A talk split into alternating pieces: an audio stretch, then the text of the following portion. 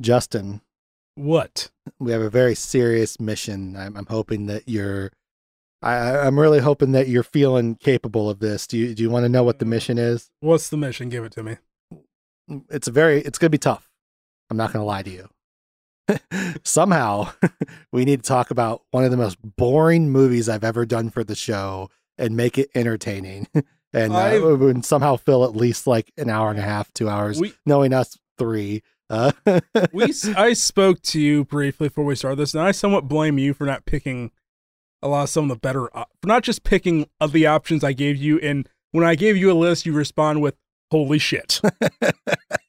I had good reason for picking every one of them. Okay, Uh, do So- you do you want to say the list? Do you, Uh, people people can know Yes. uh, we, we- they can know the alternate Well, well, timelines yeah. as to what what could have been instead for doing Uh, this movie. I feel like every one of them, I would have, I would have rather done fucking Citizen Kane than this shit. Okay, I don't think I'm gonna enjoy that if I ever see that. eh, I don't think you will either. Yes, thank you. Okay, here we go. Yes, here was the original list. Number one, Grizzly. Uh, this is a kind of a of kind of a we come to, me and Jacob hit a stall when it comes to certain movies based on what we like. I want a good viewing experience that could be a fun episode for this to talk about. Grizzly is well, first of all, it is a classic. It was one time was the most highest grossing independent film of all time. okay. So yeah, but it is also a very shittily made horror film. it, it was a five hundred thousand dollar budget, and it's about it's about a grizzly bear killing people. So Yeah, I think my biggest fear with that one in particular is like I look at the cast and I'm like I don't there's even no, there's no cast. like I'm just like I don't even know what I would say about this movie, Like, but who, could, we, who could, we could not do a Rorschach test for that. Yeah, Number two was Paradise Alley, yeah. and my I had pretty good reason for this. Uh, Terry Funk uh passed away recently. It was like a month or two ago. It might have been Yeah. last month. He was a pretty big deal. Uh, I growing up as a kid, I did not know much about him. He was just why the fuck is this old guy wrestling? Then you get, you get into he's like as far as just like a wrestling talent, he's one of the greatest of all time, probably from what I've listening to old school wrestling podcasts, just learning the sport Sure. post you know attitude eras ninety and early two thousands, which I grew up. Up there with Ric Flair. Yeah, I would say Ric Flair was more of a star. Terry Funk was just fucking. He never stayed in a spot for too long. He was always here for a little bit, then he'd go another place. Was here for a little bit, then go for another place. Ric Flair, I think Fort Wayne famous. Was it here in Yes, Fort Wayne that he got thrown out of a bar? It's got thrown out of the deck. Actually, uh, the deck. That's funny. somebody, somebody, yeah, you, uh, you've had a person on the podcast who was literally there and saw it happen. Uh, Julian saw that happen. He had the video. That's funny. Yes. Yes. Uh, but yeah, so and I and so Paradise Alley is he was in that movie. It's a wrestling movie, I believe, with Sylvester Stallone. And it's not only there's uh, there's a lot of cool trivia of that, and what's crazy that led to one of the biggest uh like there was it there's a lot of cool like backstories behind that what what happened after that which led to big moments not only in movies but pro wrestling stuff like that. So i thought i have i know nothing about it i was like oh let's give it a shot. But then uh number three uh tequila sunrise you'll find out our opinions on that just give me a minute number four lord of war I wonder if this will be the longest opening of all time. uh this is an opening well uh Yeah, I was, I was, Oh. I was gonna do like a cute little like our mission is to make this thing, and then, but now it's just getting funnier why the longer you, it goes. uh, let's get to that what's the mission let's get to the mission then we can get to it after no, you, you're literally you're on number Oh, four of a list of five. Number four, Lord of War, Nicolas Cage. Uh, I love that movie. It's you. I thought you told me you'd never seen it before. Then you said you had seen it a while ago. I've seen bits and pieces of it. It's. A, I think it's really good. The only dumb part is Nicolas Cage does not attempt a Russian accent, which is kind of bad. when he goes back at it.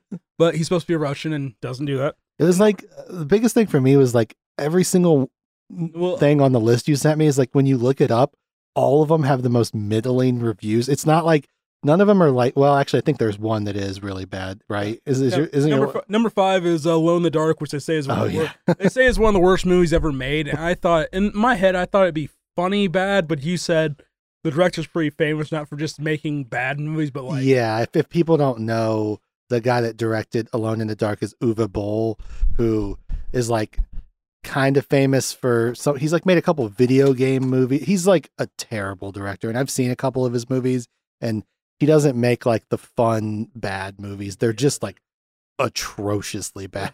that was the five you gave me, and you sent back and said, said "Holy shit!"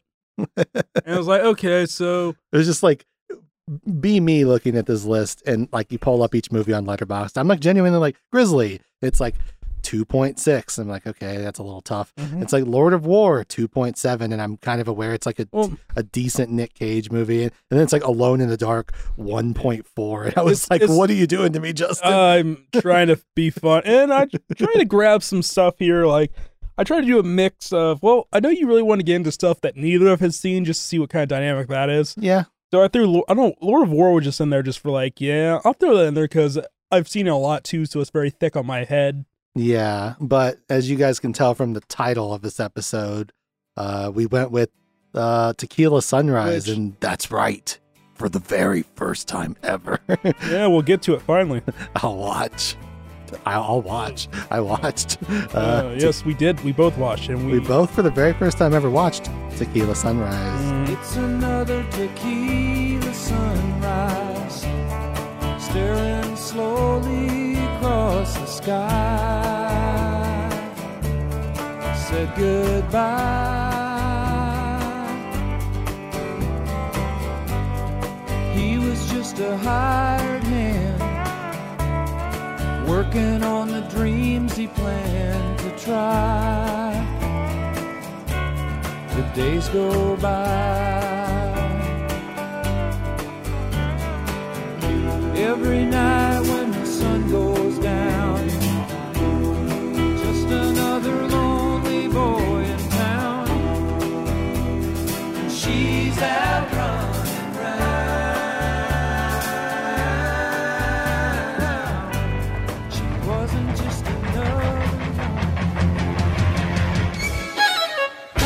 What is up, everybody? Welcome to Clear Tinted Classics, the show where I, your host, Jake Ryan Baker, watch classic movies for the very first time and give my nostalgia free opinions on them today. As you can tell already, Mhm. is an incredibly special episode.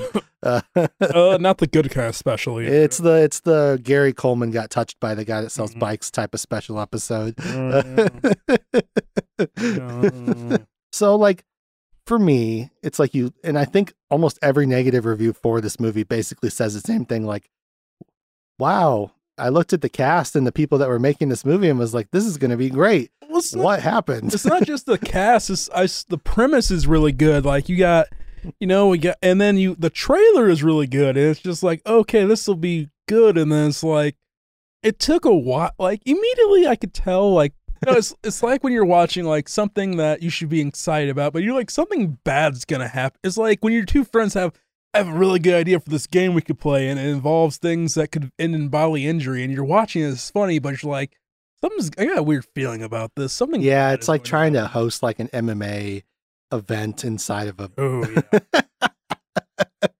and i'll just trail off on that yeah. Those who know know. Justin was the uh, the the tip of the spear on that one, unfortunately. Uh, Good times. Sometimes things are going good and things just go shatter. Shatter dreams. yeah, sometimes your your hopes get sliced up. Uh, uh, it's funny because this is not funny to anybody, but, this, but this is so inside baseball. It's literally like uh, there's like and there, it's, it's like literally a secret that's been covered up, and, Yeah, and nobody's yeah. supposed to know about it. there's a wha- think there's a whopping maybe 15 people that saw it happen. yeah. I think it was also on tape, but Yeah, I think that, no, I I uh I think it got erased somehow because uh yeah I, don't I got I got my security deposit back. Oh, yeah. I'm s- I just hit my- Uh, this is a bad spot to be. Uh, That's what you were saying that day. Uh, yeah, it was because if you remember my, you picked me up that day. I'm just like, this is dumb. it's very dumb. I said it was dumb from the very beginning, but people didn't listen. uh, but uh, like you said, we we we almost started to get in it before we hit record, but we were talking about like, well, the premise on paper, Yeah. even even aside from the pedigree of the movie, it's like the premise is like, oh, okay, yeah, like I'm I'm down Like- for like, this. Even when I was a like, obviously, I would say like you know early twenties, eighteen, like high schoolish, when I would just like in my head rattle off TV show ideas and script ideas, stuff like that. I always thought that'd be a really good premise for a TV show. You got you got two friends, one's a cop, one's obviously a criminal, and they have to balance this whole thing. And it's like, and this seemed, and I was like, I saw the trailer. I'm like, oh, this this could work because Kurt Russell looks like definitely plays off a cop, and I can see Mel Gibson being a criminal, and it's just like this could work. And then throw Michelle Pfeiffer in, and it's just, Oh yeah, mhm. I love Michelle Pfeiffer. oh yes, I, I mean, I, I think you'd be hard pressed to find anyone that doesn't love Michelle Mhm. Pfeiffer. She's like, I mean, man, she's just so. If if people are fans of the show, which I don't know why you would be, but thank you. Uh, uh, you've maybe heard me do uh, "Married to the Mob" uh, for the show somewhat recently. Uh, Michelle Pfeiffer vehicle, and she is just she's just so fucking stellar in that. Like that's a pretty middling movie that she just elevates by being so amazing, and she's God is she trying in this movie? She is just she is doing her damnedest to elevate this terrible role and Oh. sell like this insane shit that she has to sell. I mean, and her and Mel Gibson have, I would say she has okay chemistry with both actors. oh yeah, for sure. Mel Gibson, which I think is supposed to be like uh, Kurt Russell was was his side, spontaneous side piece, whereas Mel Gibson, obviously, I'm spoiling, is the like long term. You can see there's something there. They just don't know how to put it together. yeah, there there there's not one lick of fault to be placed at the feet of any of the actors in this movie.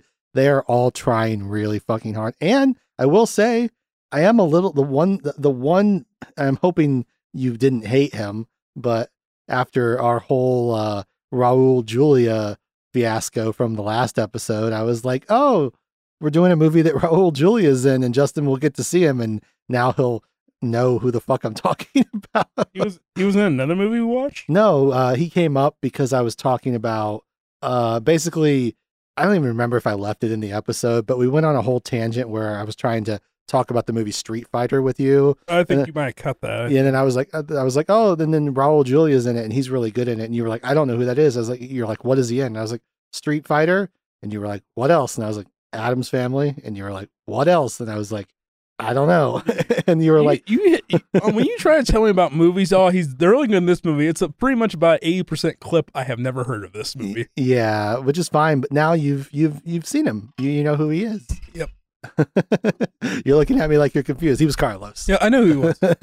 No, because I because I well, you see the name Raul Julia is like I can go either way. Then it's very obvious who he. I mean, I'm not trying to be whatever, but it's very obvious who he is. it was pretty funny because when he finally showed up in the movie, I was like, oh, he's not Carlos. I thought for sure he'd be Carlos. And then like as the movie goes on, it's like, oh, he was Carlos. I I kind of I I low key call that one. I just feel like whenever there's this incident where there's like uh, this is not this is not he's, he's the only big name. Like Well, it's this like who else could it be? This is not offen- this is not offensive. Whenever there's a movie and there's a Mexican uh, police officer, you kind of tend they're kind of on not they're kind of kind of bent. I don't feel like I'm going to say. I mean, the Mexican mafia is a big deal down there for a reason. yeah, the cartel. Yeah, the cartel, yes. uh, there's there there's a couple flashes of just really random racism in this movie. like I will, I will say, if want to show how big, how much the cartel has their hands into the police. Uh, we have a friend who uh li- had to live was uh had to live in Mexico for a couple, had to go back to Mexico for a couple of years. I take for that what you will, what happened with him, but uh, he was down there and he explained to us when the cops pull you over in Mexico and you have weed on you, what they do is they take your weed. They compare it to the cartel's weed that they have on them. and if the weed is not the same, well, you're in trouble. because you're not buying from Yes. the right supplier. So, so it's pretty much a, yeah. So they will do whatever they can to get you to admit where'd you get this weed. we gotta go find gotta go find the, the rivals. yes, we got who is doing this, and most likely Well, there's like uh have you ever seen Sicario? No. Uh, I think you would get a kick out of that movie. A, a lot of it has to do. Oh no, Justin's dying. no, I'm not dying. I had a thermos complication here. Liquor all over me. Justin's drunk. He's got to do an episode at 1 a.m. he's gonna be too drunk. He's hammered. Covered in liquor right now. this is appropriate for the Tequila Sunrise episode, which is like a movie you can't even find without putting movie in the Google term Yeah. because it'll just bring up the drink because this movie's so forgotten. Is it just? And half the reason I was interested in this movie is because I thought it was a cool title. Like, Yeah. Well, I thought there'd be like a some like obviously Miguel uh, Miguel Gibson Mel Gibson. Uh, yes. Miguel Gibson, yes. That's him. Michael Gibson, yes. this is Mel. his long forgotten Mexican brother. It was like Charlie Sheen and Emilio Estevez. you know?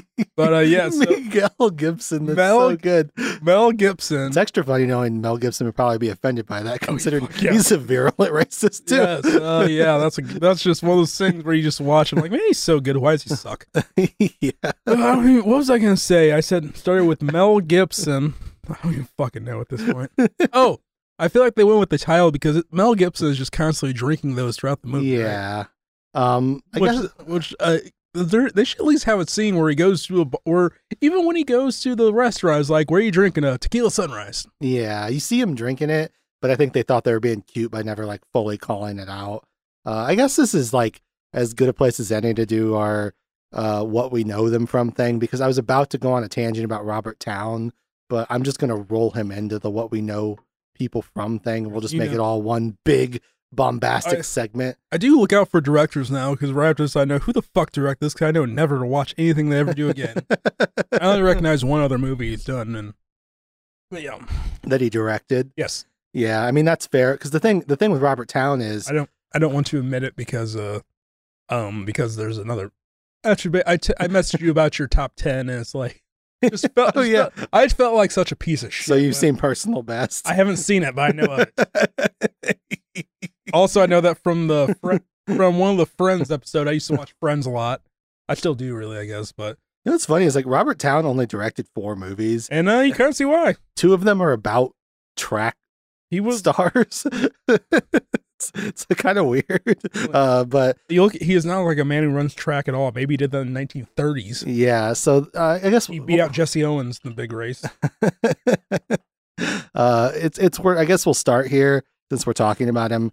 Uh, Justin, I told him before we started the episode that he was going to have to indulge me a little bit on the Robert Towne topic. Uh, and I so I apologize, Justin. This is going to be my big like you're like what the fuck are you talking about right now Uh, segment. I mean, I mean, you you went on a giant rant during the Predator. Your biggest deal is that that the Predator's blood was Baja Blast.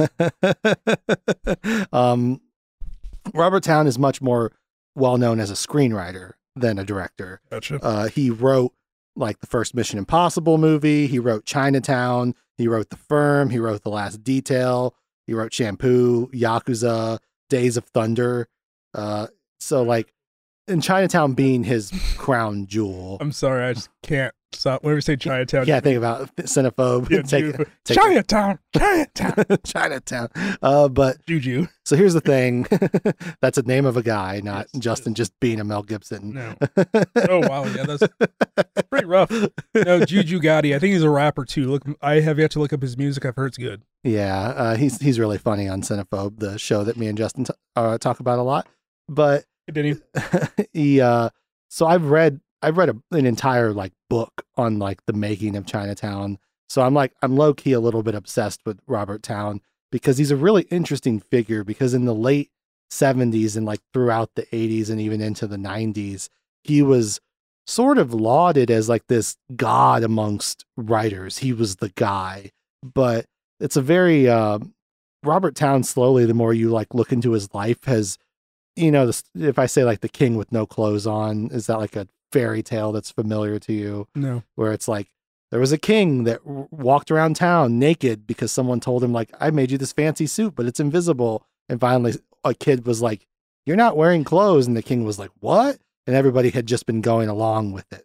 Hmm. Uh, Robert Towne, he does he he is a good writer, but he's not as good as his career would suggest. Because when you look into every single movie that he did that was a hit, there was some fuckery about. Like one of the biggest things is he had a friend named Edward Taylor who would low key help him write all of his movies and not take any credit for any of them. And like in that book, it talks about how like, oh yeah, Chinatown was like all Edward Taylor, Taylor trying to make sense of Robert Towne's nonsense. Hmm. and then Chinatown is a great movie. Mhm. Um, and in Robert Towne, like all his movies are like, oh, the movies that were good. Turns out everyone that like directed the movies were like really good directors and took his because he's he's got good ideas, but he needs someone to shape them. This And so when he's left un like when I looked, I was like, I was like, because when I went to go turn on Te- Tequila Sunrise today, I was like, well, who directed it? And then I was like, oh, I literally my first note is,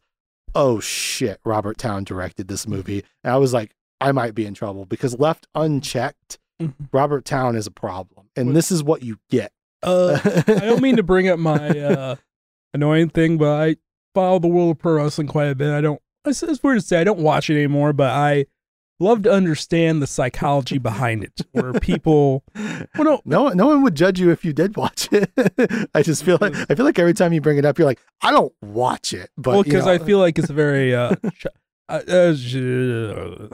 either way, there's nothing wrong with it. There's Either nothing way. wrong with pro wrestling. But yeah, so uh, well, in the late '90s, when wrestling skyrocketed, pre skyrocketed to its highest popularity it's ever been back since. Uh, the World Wrestling Federation at the time was the head writer that wrote the show's pretty much name was uh, Vince Russo, and he kind of got credit for taking off because pretty much what he, pretty much what wrestling was before that was pretty. The WWF was pretty stale. It was kind of the same thing, boring characters. When he's kind of just he pretty much what they did call hot shotting. You do the craziest shit every single time. You get higher and higher and higher, and it draws attention. People come watch your shows. The problem was they never quit doing that, and that's how wrestling became hit this stale. Like, and it, and he was a lot of people say he was really good because you know you have Vince McMahon who's taking all these ideas and putting them through. He's like, well, why don't we do this and this, and then you know you have Stone Cold Steve Austin in the main event going against The Rock and The Undertaker and Triple H and stuff, and then uh, he left the WWF for WCW to write their shows, and they went out of business in a year and a half and lost over sixty million dollars. and a lot of his ideas were just so juvenile. Like in the main event, like Austin would go against like the other guys and be great stuff. And like the undercard, there'd be like, you know, Mark Henry is calling himself sexual chocolate, and there's like, there's just just like, what the fuck is going on here? And like, and like, he's very sexist. Like, oh, let's just have a lingerie pillow fight right here. Yeah, or I remember in WCW took like a famous luchador and his he was winning matches by breaking balls of tequila over people's heads all of a sudden, and it's just like, what the fuck is going on here? Yeah, it's really tough because it's there is like when you look into a lot of like behind the scenes Hollywood stuff, a lot of it is like a guy's like kind of unhinged, but occasionally has good ideas and just needs people to shape them. Like, I mean, I can't imagine. I I don't get the sense that Robert Towne's like a great director, but I do think this movie looks really nice and has like a lot of really interesting looking scenes. But I'd I'd sooner credit like the the cinematographer and the set designer this, this before mo- I think Robert Towne is like a great director. this movie irked if someone needed to kind of like smooth because there's so many there's so many bad stuff too where I'm like, what did they just do? Like, or just moments where just like, what? Why is this happening? Like, Yeah. or and so that I guess that does it for my Robert Towne rant. I don't I don't think he's a bad writer, but I do think he's just a really fascinating guy to study. And then and like he has he literally is like on record has this friend that low key helped him do all of the stuff that was good who just like it's it's pretty wild too cuz it's like he th- this friend that helped him write stuff that never wanted his name on any of Robert Towne's stuff. Mhm. You find out in the and it's called like the Big Goodbye, which is like the mm-hmm. making of Chinatown. It's Robert Towne like drove him to the hospital when his appendix burst and like mm-hmm. saved his life. Mm-hmm. He helped him when his ex girlfriend like committed. So- suicide. So, so Robert Towne's kind of a nepo baby. Well, it's kind of like he just like had a friend who, who never took any credit, and it's like everyone just worshipped. They used to be like because Robert Towne like won the Academy Award for Chinatown, and it was like it was like he's a god. He wrote one of the greatest movies of all time, and he was able to coast off that for decades, literally. And it's like he's just a really fascinating Hollywood figure, and also like this is like the late seventies, which is like to me one of the most fascinating times. Not when Tequila Sunrise was made. This was a eighty eight, I believe. Uh, yes Which- but it's like between like the 70s and 90s there was this hollywood was just a really interesting place so jesus I'm a mess over here. uh so if you if you're into like hollywood history stuff at all it's just he's a very fascinating figure and he's also been like for all the things that he's credited on if you like look him up he's uncredited as like fixing this movie and doing this movie and he was secretly he rewrote a scene for this movie and it's the best scene in the movie He was uh, tied to a lot of the Mission Impossible movies I saw. Yeah, he's he's credited for the first two. But yeah, so that's my Robert Towne rant. Mhm. Uh, indulgence over. I know you don't have much to say to him other than you watched his lesbian. Uh, no, scenes I- from his I- lesbian I- movie. I've never seen that movie. No, I just, I've heard of it. Okay. Hey, you know, in And- in your defense, when I was looking through his filmography, I was like, "Well, what's this movie?" And I was like, "Lesbian Track Runners." That sounds pretty Well, good. I well, was like, "I'm gonna probably watch Personal Best." Well, no, I, well, it's not only just me being a horny, obviously teenager when I heard about that movie, obviously, but no, it was just uh, I watched one of the movies, uh, one of the show Friends. Uh, uh, my sister watched a lot, and she got me hooked on it as a kid, so I still watch episodes today. No, it's uh, so are you? How familiar are you with that show at, at all? Friends. Yeah. Never watched an episode. Oh, episode. so David Schwimmer plays a character where his big thing early in the show is that he was married to this girl for X amount of years and they had a kid together. Well, she found out in their marriage that she was a lesbian and left him for another woman. Mhm. So, and then uh, later he's dating this other girl who he's engaged to, and uh, so his ex-wife's now wife, if that was even legal back then, I don't know, is uh going on there. His his soon-to-be wife at the time it was from the UK, and his ex-wife's wife was over there. They were like doing stuff together, and he kept being he kept freaking out like, "I'm gonna lose another wife to this." And one of his things was like. They're going to the gym together, and they're gonna, he's like, they're going to hit the sauna. And everybody's looking at him, and it's like, what? You don't know what happens? You know, they start pushing, they start go playing. Haven't you guys seen Personal Best? and the funny, uh, Matt LeBlanc plays this uh, kind of dumb, uh, kind of like stupid uh, man whore who gets everybody. He just goes, no, but I'm gonna. I want to see it. I want to Yeah, see it. It yeah. sounds up my alley. Yeah. Uh, but Which, I- uh, speaking of weird like that, I watched, I rewatched the movie recently just because it was on. I saw it on a channel, and I mainly started it for certain scenes like that. But then I started watching. It's like, how kind of good this movie is. Like it was a uh, Wild Things, really. Oh, I haven't seen yes. Oh, you haven't seen? Oh, we might might have to do that one because it's it's not a bad. It's like it's really when you just go through. I mean, Denise Richardson. She's not going to take away acting rewards, but but no, like there's some. I there's love some- I love her. Have you ever seen uh Drop Dead Gorgeous? No, Uh that's I don't know if you would like it, but she's really good in that. I've seen the only movies of hers I've seen off top of my. I've seen Starship Troopers, Mhm. Undercover Brother, Classic. uh, and uh, I'm trying to think anything. and Obviously, Wild Thing. Th- those would the Undercover Brother and Starship Troopers would be my polls for her besides uh Drop Dead Gorgeous. Yeah, So, yeah. You know, speaking of, I had a question for you. Uh how how deep on the bench do you want to go on this? 'Cause I, even though Um, a lot I- a lot of the allure of this movie is the so-called stack cast, really it's pretty top heavy. yeah, I know the top. I know the main three, and that's it. So Okay, that's about all I want to do. Yeah, that's fine with me. And honestly, they're the ones that see the most play. I'll throw just sort of a what do you call it? Consolation prize Mhm. Uh, to JT Walsh, the guy that plays the DEA agent. It sounds familiar. because he's one of those guys that's he's just in fucking. Do you need a military guy or like a hard nosed cop? Because he's in like a few good men and Good Morning Vietnam, and he's in the Last Seduction, which is a movie I kind of need to do for the show. Yeah, I, I, I kind of I like Linda Fiorentino. Red Red Rock West. I've always wanted to watch that one. Good good old fashioned Nick Cage, Dennis Hopper movie. Oh, Denise Richards is in Money Plane too. oh no, Denise. Uh, Misery. JT Walsh is also in Uh, Misery, but yeah, for me, it's it's the top four. We'll just keep it. We'll keep the indulgence train going, and I, I guess I cut it from the Point Break episode, but. Anyone that's ever seen the Addams Family movies, you know Raul Julia. He's he's he's Gomez Addams, and uh, he's fucking great in Street Fighter. But we'll we'll just leave it at that. But sh- let, let's let's huh the order they have it in Letterboxd is kind of interesting, but I guess it makes sense. the Uh, funny thing about Street Fighter, I I, I listened to listening to the uh, it's the the Cinephobe guys on another podcast do Mortal Kombat. Apparently, uh, John Claude Van Damme turned down the role of Johnny Cage to be in Street Fighter. that's funny because he would have been a great Johnny Yeah. Cage. Well, the whole well, apparently the whole character of Johnny Cage was written based on John Claude Van Damme, Definitely. Uh, and Mortal Kombat did ten times better than Street Fighter. Did. God, Street Fighter is such a bad movie. Uh, but speaking of movies, Kurt Russell.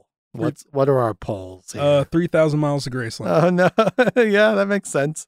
Uh, It's just funny because for the longest time, I've, I don't know why I thought. Well, because I think when I was a kid watching it, I asked who's the who's the badass, which is Kevin Costner in that movie, and my brother, I don't know if he was confused. Oh, that's Kurt Russell. So for some reason, I thought that was Kurt Russell, and for the longest time, I thought Kurt Russell was Michael Douglas, which doesn't make any sense. Shows you how young I was. no, it's fine. yeah, and then, and then eventually I figured it out because I was I love Kevin Costner. I'm like, that's fucking Kevin Costner, and that's Kurt Russell. Have you ever heard that insane rumor? There's like this Hollywood lore that Walt Disney's dying words were Kurt Russell.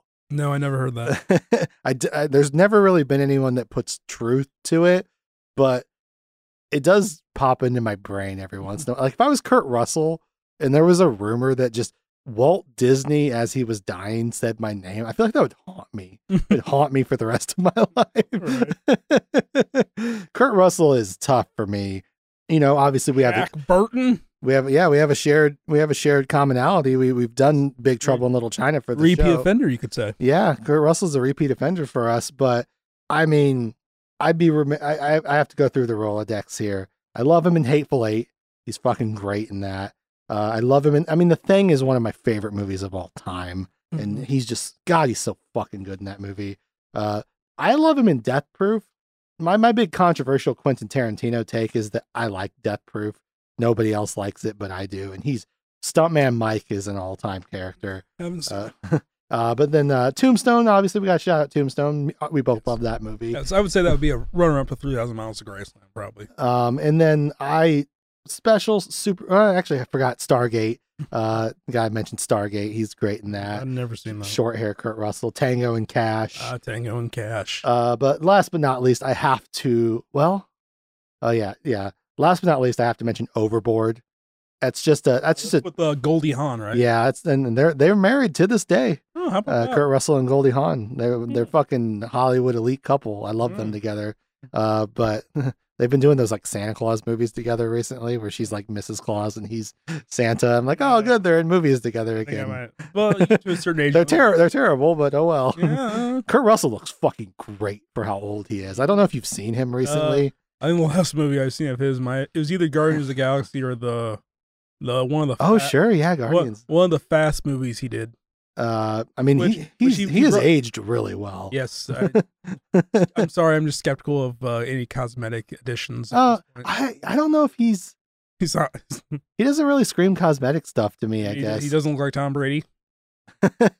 no, he's not kissing his children on the lips, so Mhm. I don't see a resemblance. like I, I think it's crazy to look back at the before pictures of Tom Brady, where it's like that's a different dude. I don't know why, but uh, I was like looking through and I thought I saw Dolly Parton on, but it's it's Goldie Hawn and Kurt Russell swing shift. But I was thinking about uh, it's like yeah, I, it's like nine to five. You know, nine to five, like uh, the movie with Dolly. I know who Dolly Parton is. I knew who the fuck Dolly Parton is. Big, motherfucker Jones. Real name's Dean. big titties. She got old. Titties stayed young. I watched. uh I watched. uh They cloned Tyrone recently. I was thinking about you because I was editing our episode and you were kind of shitting on Jamie Foxx a little bit, I and wasn't. Sh- oh, did I ever shit on Jamie Foxx? you were just Uh, saying like Will Smith would have blown Django out of the water, and you didn't Yes. like him as much. I as- didn't say I, I, I liked him. I said I think Will Smith would have been better. The only thing I shat on Jamie Foxx for was being in the Amazing Spider-Man 2. Yeah, which again I don't think is his fault, but Yeah, he's he's very interesting, and they cloned Tyrone. It's, yeah. uh, it was an interesting movie. I like Jamie Foxx. He's about the only. He's one of the few people. I was like, okay, I'll check out what he does. Yeah, Overboard, a movie that would probably be like if the TikTok generation watched it would get everybody that made the movie super canceled, but a movie I grew up on and liked. Uh, Goldie Hawn and Kurt Russell have good chemistry. I Mhm. mean, they're together in real life, but yeah, I think that's we've indulged enough on Kurt Russell. I feel like we're just gonna like dwell on the actors because there's Yeah. nothing to talk about as far as the not. movie goes. uh, but just our notes, how who's got the funnier note line? Who can? Who says what the fuck is going on here first? uh, Michelle Pfeiffer, uh, Bat the Batman movie. She's in. I can't remember which one that is. Uh, like I know it's the first one. It's not, Oh, you're. first- I'm, the I'm, an- I'm an the idiot. first one was the Kim second one, Yeah, I, I don't remember what, what it was called. It was Batman Returns. Returns, yes. Which is crazy. Is she's like nowhere near. Like it's crazy how some actors. I'm just sorry if this sounds bad. Some actors are way hotter in certain movies. We've talked about this before. Like Nicole Kidman, she will never be hotter than what she was in Batman Forever. Mm, I, Have you ever seen Practical Magic? uh, but I've seen bits and pieces. She's so hot in that movie. I- I- and then like Cameron Diaz in the mask, like it's, no, it's uh, it's there's sometimes where there's a certain movie they have a Yes. certain look mm, and you're just like, holy shit. I think it's crazy. Cameron Diaz was fucking 21 years old in the mask. Does not look 21 at all. yeah. And like we you talked about Mila Kunis and uh, uh forgetting Sarah Marshall sure, yeah. because she uh, who's the I can't remember who the uh, the blonde is in that movie. Oh, it's uh it's uh Kristen Bell. Kristen Bell. Yeah, she's really. I mean, Mila Kunis blows her out the water. yeah. it's one of those things Which where is it's like, why are you sad, uh, Jason Segel? Mi- Mila Kunis is interested in you.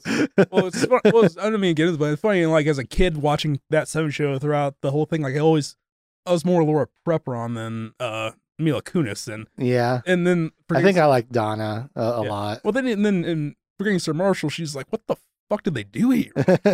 She's sun kissed. She's Yeah. got like that tan going Yeah. on and like uh It, it helps. She's actually a you know like well just you know obviously if people I think she lied about her age to get on there. I think she was like fourteen. yeah, And yeah. so she's actually a full grown adult by the time forgetting Sarah Marshall. True. That's a good point. Um I saw a behind the scenes like table read Mhm. from Forgetting Sarah Marshall recently, which by the way, I love that movie. Yes, it's, a It's like if you were like if I was like making my top five comedies list, I think that movie's on the list, Wait. honestly.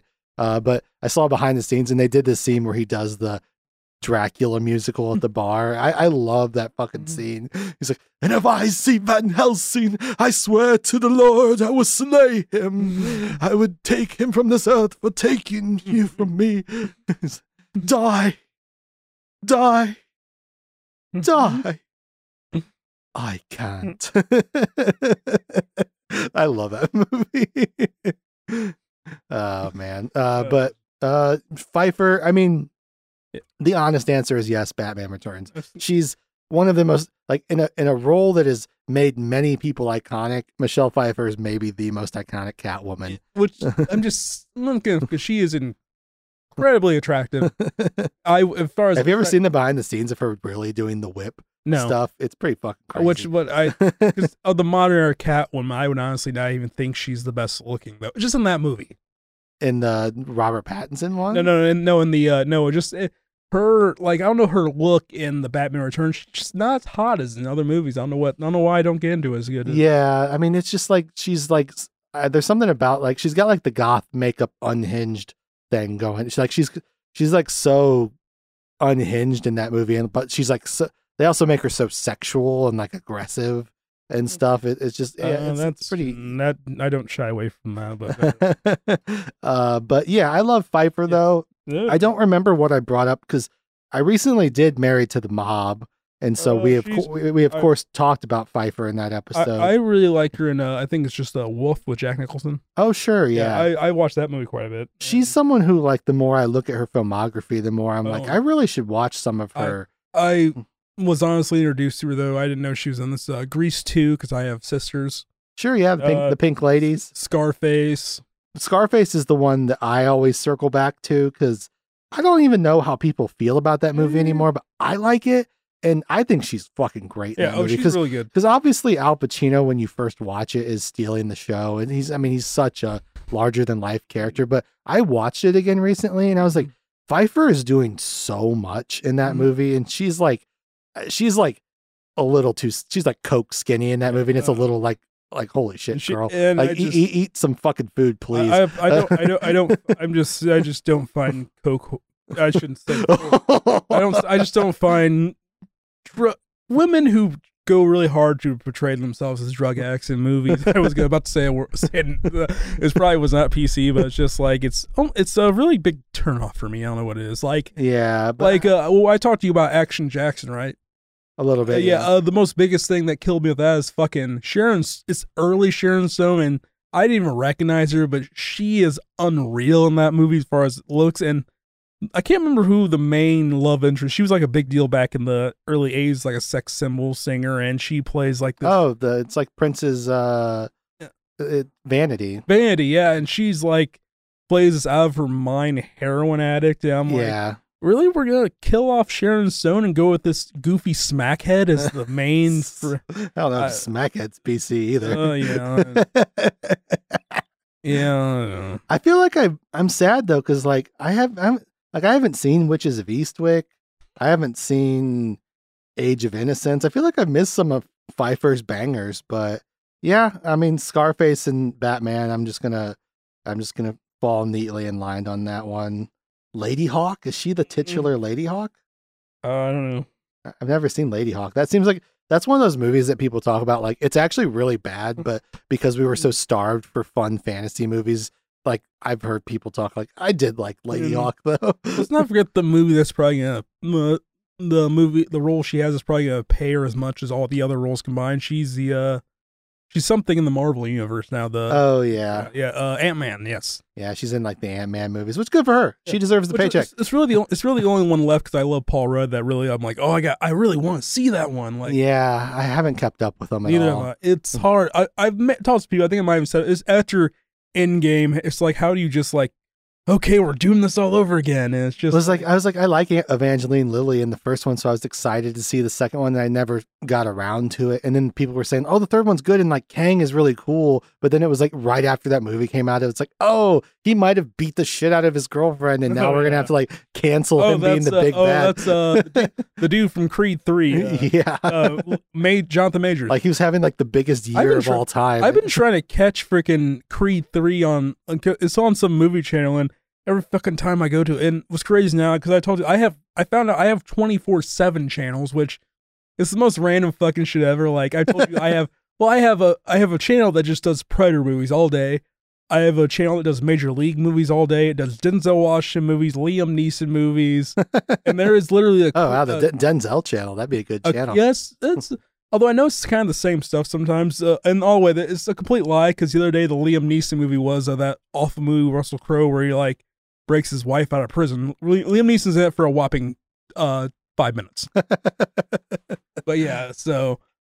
But yeah, so it's like I've been trying to catch on, but every time I go to the Creed Rocky series, it's always the old ass Rockies, and it's just like, know, Oh, Justin, I, I just I'm, I'm sure they're great. I just don't have any interest in seeing them. are you you not a fan of the the Rocky franchise? I, I don't. It's I don't like boxing movies. It's hard for me to watch. You don't like boxing movies? It's hard for me to watch boxing movies where the boxing portion of them is obviously fake. Yeah, I It's mean, very. It's I just can't get into it. Like the the most realist, the best boxing movie I think I've ever seen is probably uh Will Smith's Ali. The boxing is so like close, like because it's obviously actual boxers doing stuff, and you know the new Creed movies are pretty good too. I just the second one was just so bad. Like Ryan Coogler just such a good like realistic story in the first one. Then obviously he left and the guy took it over, and all of a sudden the like Adonis Creed was fighting the light heavyweight division. All of, all of a sudden he's in the heavyweight division. No, yeah, yeah. and then it's like, and it's just like stupid where, you know, uh, Viktor Drago comes out of nowhere and just beating the fuck out of him. Where it's like, we couldn't try to do a realistic spin on this where it was like, you know, where Adonis Creed wins the light heavyweight title, then Drago wins some small heavyweight title. And it's like, you, I, I bet you you won't move up in weight to fight me. And he doesn't. Obviously, there's a reason why he's losing because he's a fucking light heavyweight fighting a heavyweight sure. and the first fight is close, but there's a fuck at the end or something like that, or he gets knocked out, but there's it's something a lot better than what the, that one was, and it's like he's really fucked up. Will he come back? And it was just like Hollywood got too got their hands in it too much. Yeah, I think uh, one of the secret weapons you hit the nail on the head of like as a as a fan of the Rocky franchise, a big fan of the Rocky franchise. I grew up watching Rocky 3 a lot. That was That's- like a childhood movie for me. That, that's uh, Clubber Lang, right? Yeah, Clubber Lang and also Hulk Hogan. I've I've seen uh, that one quite. Thunder Lips. uh, but I've since, you know, gone back and been like, I really like the first Rocky movie a lot. And also just, I mean, fuck, man. Like, uh, uh, uh Carl Weathers is just, hmm holy shit. Like, it's fucking Oh, Carl Weathers. He's Like, like, I do have I do have a Carl Weathers. I'll probably have to watch it by myself. I was like, do, can I indulge you on watching Hurricane Smith? I don't know. Although it's kind of, I'll to watch. Was really bad, by the way. He doesn't have a mustache and he looks ridiculous. Ooh, wow. That's Yes. tough. That's Yes. kind of a deal breaker for was Carl pre- Weathers. It was apparently shot in Australia too. so, you know, it's- yeah. Australia. that's where that's where our good friend Mel Gibson's from. I, I'm not even gonna attempt. Of all the accents I'll attempt, I'm not even gonna attempt though. Oh, I might. you just said you're not going to attempt it. I, I couldn't. I couldn't help myself. Okay, you know I love accents on here. Come on down under. Oh yeah, I can't do it. You ever see the Mad Max movies? N- Uh, uh, no, driving around in cars and stuff. no. Uh, but I was trying to think my most Australian movie I think I've seen. Like I, obviously haven't seen Kangaroo Jack. that's your most Australian No, movie. no, I'm trying to think what co- I've wa- I watched a really shitty movie with uh it was a crocodile movie I think uh Hey, now, Justin, I'm Australian too. I was in Batman Forever, and I was super hot. I'm Nicole Kidman. Nic- Uh, oh yeah We, we get a lot. We get a lot of Australian imports. Uh, Speaking of Nicole Kidman, I saw today when I was watching uh, college football. That's when I was watching college football. Apparently, her and Zoe Saldana are in some TV show now, oh, really? like Special Ops something or I love Nicole Kidman, but she's Okay. also. Yeah, we briefly alluded to plastic surgery, but holy shit, Nicole Mm-hmm. Kidman, why? Yeah, Like she's like almost unrecognizable lately, and I'm, it makes me super sad. Batman Forever. That was where it all ended. She's such a good fucking actor. Uh, Mm-hmm. God, Nicole Kidman's like low key one of my favorite actors, but she's also like just off her rocker lately. But Mhm. I, I will, I will always love her for the AMC ad that she did. Our heroes feel like the best parts of us because here they are. AMC. Uh, but yeah. So what, what, what are? I, I'm actually legitimately curious. What would? Because you're you're a noted lethal weapon. I guess not skeptic. Uh, no, I y- just your, your contra- take on them is just weird. But like, what what are our Mel Gibson polls? um Lethal Weapon Four, my favorite of the Lethal Weapons. That's my favorite one. I watched. the Jet Li one? Yes, that that is a fucking all star cast. You got you have Mel Gibson, Danny Glover, uh, Chris Rock is in it. Oh yeah. Uh, Joe Pesci obviously is a fuck, and Jet Li. It's just like, oh, this is awesome. Just you got I do love Jet Li. the back in the, the Chris Rock and Joe Pesci. How'd they not get a spin off that? That was Yeah, they're, they're, yeah. they're fucking you with the cell phone. That was, they charge you to get that fucking rate. If you're lucky, able to get to that rate. That's just a lot, though. Yeah. Oh, Like, it's fucking awesome. it's like Rush Hour works because Chris Tucker is at that height, and then like Jackie Chan's there to sort of even him out a little Oh, bit. There's no. I don't know if you can. I don't know. That's why there's just two scenes with them. and then going back and forth. Look at my badge. Look at well, look at the fucking Crips accountant. I think I think it's like fun for ten minutes, and then it gets Oh, exhausting. I, I could watch it all day. Is there any other Mel Gibsons for you? Uh, trying to think. Uh, I'm kinda surprised, Pa- like, the, Pa- the Patriot. the Patriot. I was like, um, I was like, is he gonna pull the Patriot? Maybe. Uh, let me go back. There's some others I know I'm not thinking of because I watched. Um, he's the one movie with uh, I can't think. It made me think of this one because how good he is at playing like an awkward fellow sometimes. Like he's very awkward, I think, in this movie for being. Uh, it's the one with the I think it's got Julia Roberts in it, where it's, it's about conspiracies and shit. I can't think. of it's it's actually just called. Uh, uh it- I, I had it pulled up here for a second because I was like, I had never seen it. It's called Conspiracy Oh, Theory. wow. Okay.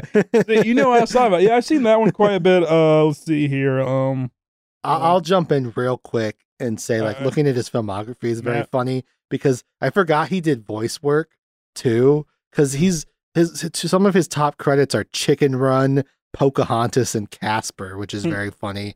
Um, the ones I'll throw in is I have seen the Mad Max movies, and he's great in them. That's kind of Mm. how he got his start. Uh, Braveheart, yeah. Oh yeah, the Braveheart. Obviously. that's that's a huge one. Uh, I've seen. I remember watching Hamlet and there's scenes of it in school. I think. Uh, yeah, yeah. Uh, Braveheart, a VHS that we had in my house, two tapes, two tape VHS Yeah, guys. that's a fucking long one.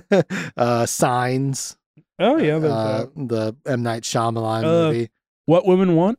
What Women Want. Another. That's another one I, I was gonna mention. But yeah, I mean, for me, Mel Gibson's never been as good as he is in, in the Lethal Weapon movies. That those are those are the movies. We're, I'm not gonna I- dwell on it because By the way, I I have a 24 seven Lethal Weapon channel as well. A 24 seven Lethal Weapon channel. Does it play the show too?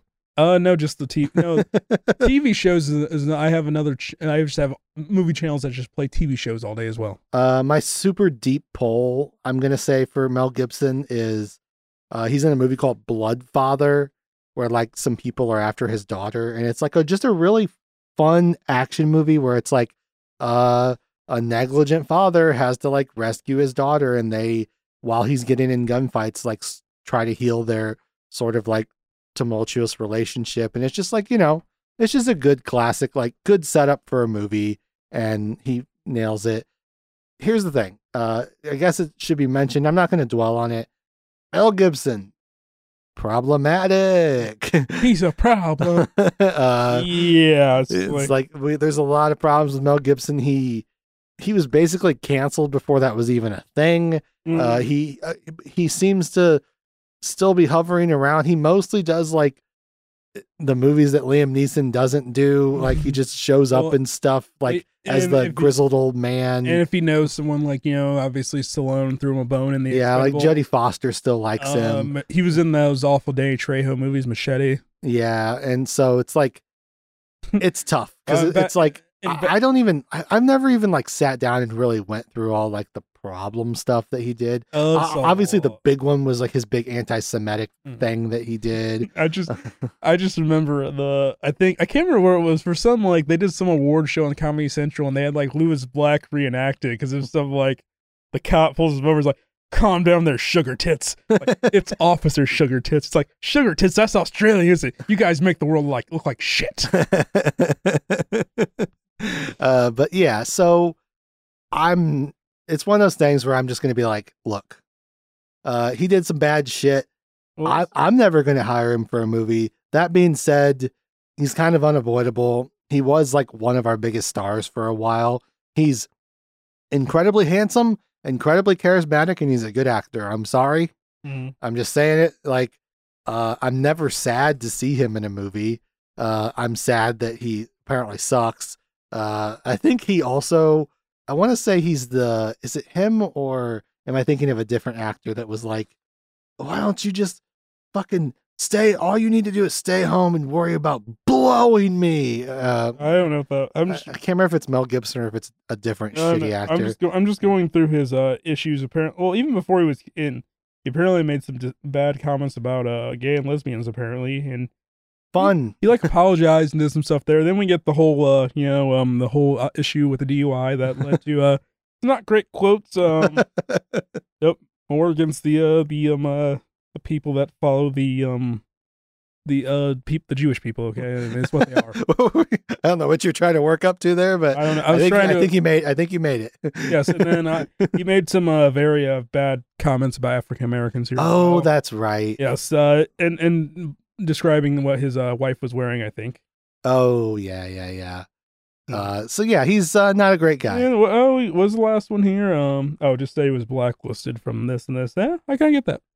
Yeah, it's like uh, it- when when you're so bad that before it's even like fashionable to go after people for bad comments that you're getting like canceled. It's like you're probably pretty bad, and this is the Mm. stuff we know about. Yes. So it's like I don't know. Mhm. That being said, I'm happy separating the art from the artist. Mhm. Uh, I'm not gonna not watch the Lethal Weapon movies on a press. Yeah. That was a fun thing on Cinephobe when they played the R. Kelly Batman Forever song or whatever they played. They're like, actually, all R. Kelly profits go to help the victims. So you're actually helping the victims by bumping R. Kelly. And I was like, that's a funny take, but I mean, okay, cool. Like I think it was ba- it was Batman Robin, Gotham City, Gotham City, which is a that's a weird soundtrack to have for that movie. Like, could you imagine like the freaking Dark Knight having with all the tune and then Batman City? Yeah, Or- I or mean, have you Gotham ever- I've- City? Have you ever heard like uh, see is it Seal? Hmm. Uh, the the poison kiss from a rose. That's a that's a Batman Forever song. oh, oh, from was that? Uh, oh, uh, is it Poison- Seal? I Is- think is he the guy that did the thong song?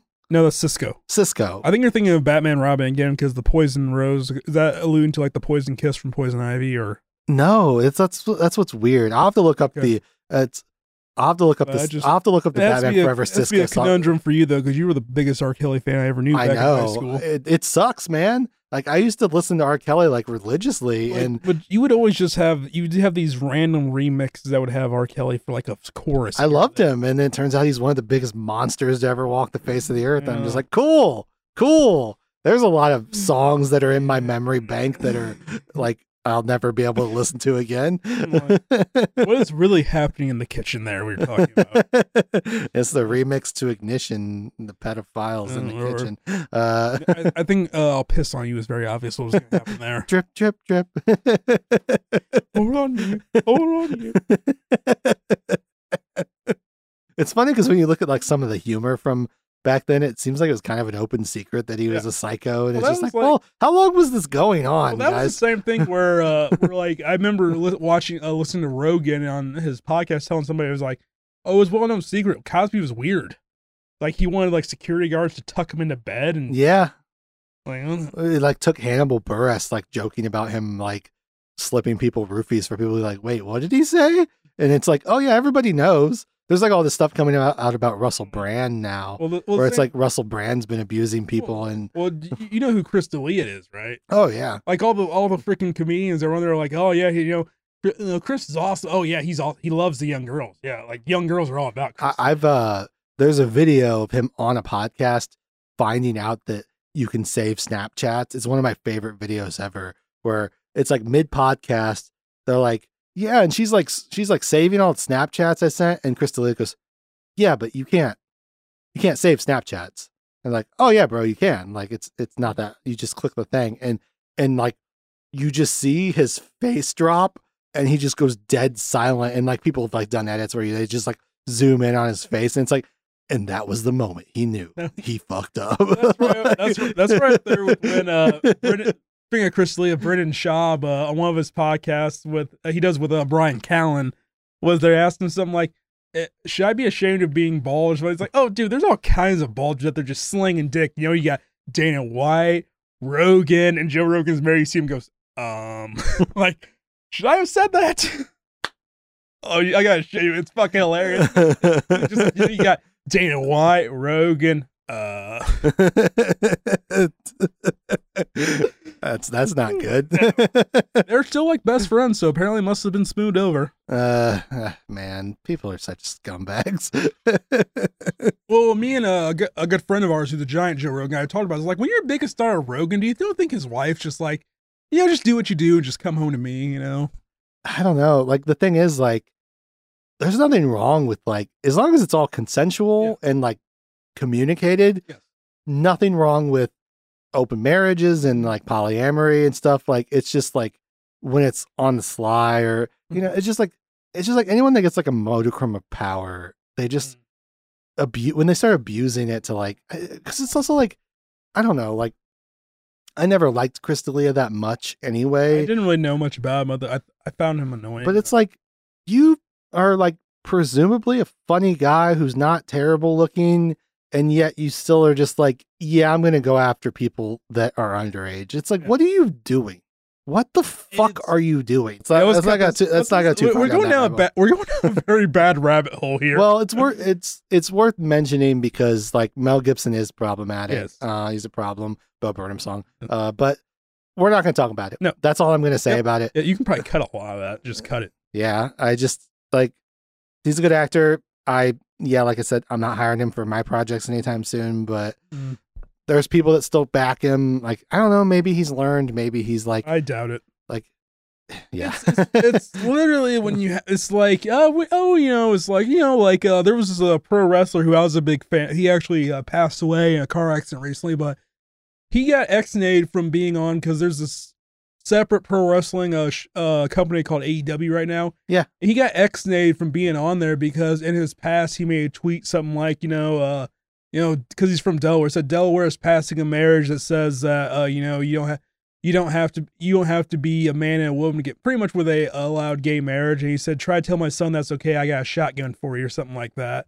And that disallowed him from being on the show but then it's like he talked about how like no he went through, through sensitivity training he went through all this training and he constantly on there and said i was dumb and i was so sure. i was I, I think all, I think all the time about like yeah I'm so glad that social media became a thing a little later in my life because I, I think about just like I just think about stuff that I didn't even realize was bad. Mm, You know, like I didn't understand that it's like, oh, like my friend said this racial slur. I guess that's just like what we're doing or whatever. And it's like, I'm like, imagine if we all had smartphones when we were in like fucking fourth grade and there was just like video of like you saying like an ethnic slur. And it's like, well, I'm ruined for life. Like, Uh, it's just- it's just like, we I, I do think that we- we- there's we do need to allow people room to grow and learn. And, and mm. we literally had discussions on this podcast Yeah. about like, hey, that's not a great word. Like maybe we don't use Which- that anymore. And- even Cinepho referred to a word you have talking about. They said the is, the, is he going to do the R word here? Talking about carbon copy and. But, but yeah, it's just well, we, well, it's, it, I, I every every time I start going through the backlog of Cinephobe, they still have in their opening Yeah. that clip of her being like, "I don't Sarah- mean blank like Sarah, blank." yeah, I'm Sarah uh, Silverman, yeah. And I'm just like, and then like it's funny because the new episodes they bl- they bleep Well, it. they well they didn't they the only reason they had to bleep that because they went when they went to Le Batard and Friends they had to bleep and they just kept it bleeped. yeah, which I was just like, it's always like so shocking. Which those guys they write a line like because they obviously say some shit because they be like hey supercharge this they say stuff sometimes where it's just like man like how like I don't mean the like how much against some of these it's just like I'm kind of the same way where it's like uh, we didn't obviously grew up in the most diverse area either really no, so like you know words those kind of fly it's pretty and- white. And as we got like being young and dumb, we'd let those words fly because we didn't really know what they meant, Yeah. know the significance. So it's just like, but like even like I don't mean to admit this, just like you know I'll catch myself saying though in terms of banter with you know dumb friends or just being drunk idiots. Sometimes you'll just have some banter where you'll let a dumb word fly, and it's just like. Ah shit! I probably shouldn't. I should probably watch where I am when I say stuff like that. you know? Yeah, It's yeah. like- it's just how we kind of grew up, and it's just Well, like it took me it took me a long Yeah. time to, to work like the, using the word gay as like a bad thing out of my system. mhm. Uh, and I say all the time, like sometimes words are phonetically satisfying, and sometimes it's hard to work that out of your Mm. system. And Where it's I- like you were there earlier in the episode, you were like, "Yeah, she's like skinny, like coke whore skinny," yeah, uh, so and, I- and like obviously that's a term that just kind of rolls off the tongue, and then you're like, "Oh, that's not a very nice thing to say." Well, Uh, it's even worse. One of the episodes you were talking about, one of the previous episodes, is, I can't remember which episode this was. It was either Congo or Big Trouble in Little China, maybe. You were trying to talk about a guy from the country India, so you're trying to say an Indian, but you were trying to Scott to say him, and the first uh, a saying how to describe how to tell the difference between them popped in my head. It's like, do not say that. yeah, yeah, yeah, yeah. The filters are there. It's Uh, like it's just like, but still, I'm very, I'm very much still a meathead and don't really understand a lot of things. And the subness in me doesn't sometimes doesn't. It's a character flaw, man. I don't want to understand. I just let let me say my words. But that's obvious. Like I said, I'm not perfect, obviously. But so it's still just we're still learning, yeah, and it's very much, uh, you know, it's complicated world these days.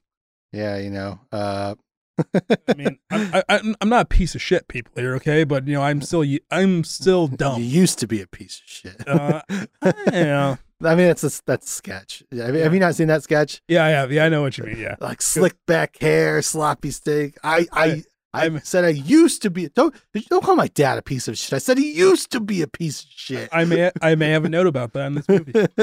oh, because Kurt Russell's hair in this movie.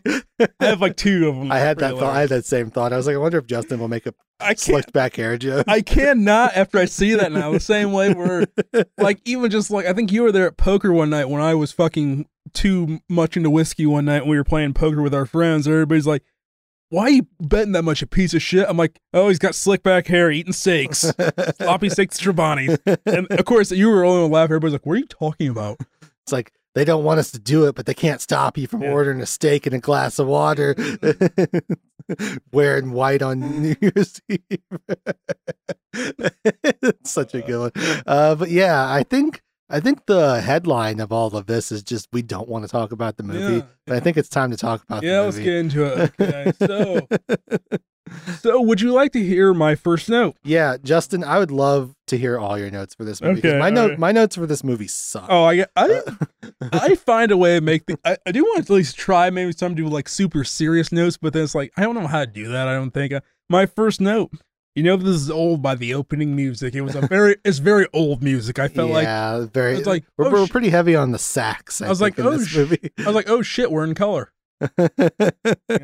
And then, oh, oh, the, oh, the fucking, the first scenes. This is my second note, by the way. We'll get to your first note, but the first scene is like Mel Gibson talking, I think, but we don't see him. it's all black Uh, while the credits go, and I was like, I'm- did they just not shoot this? and I'm like, okay, this is cool. Then it's like, then very, it goes to, I'm not a fan of this. I want to watch a fucking movie. Let's go.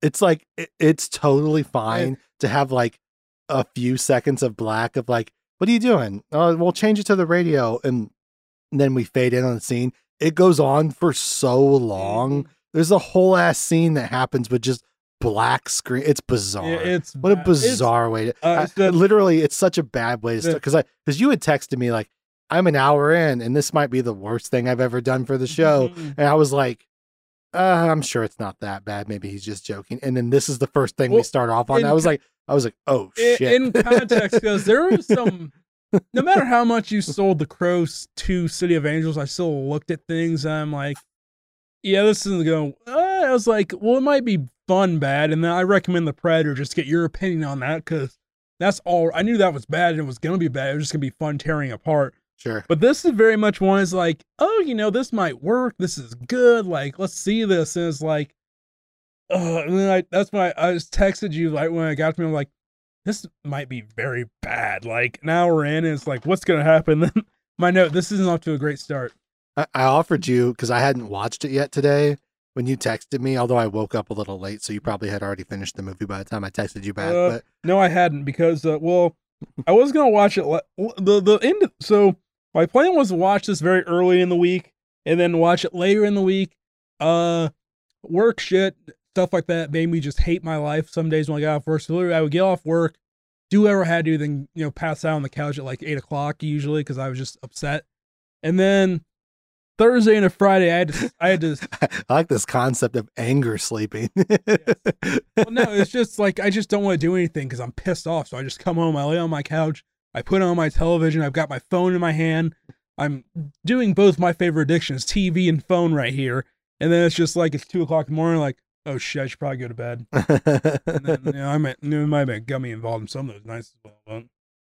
But yeah. But uh so yeah, so so I didn't get to do that. Then like the next two nights I had to make food for a friend's birthday party and I had to like it was I've smoking pork shoulders and last night for dinner I smoked ribs, so it's just like all this time.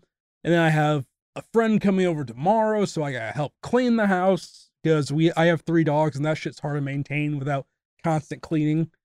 So it's like I had no time. So it was literally like I should probably watch this last night, but it was two o'clock in the morning. It was when I finally laid down on the couch because I, because when you smoke pork shoulder overnight, if you're an obsessive cook like I am, I need to monitor that and know every detail before I can relax and lay down. Fair. so yeah, I slept on the couch and was I went laid down at 2 a.m., woke up at 3 a.m., checked the pork.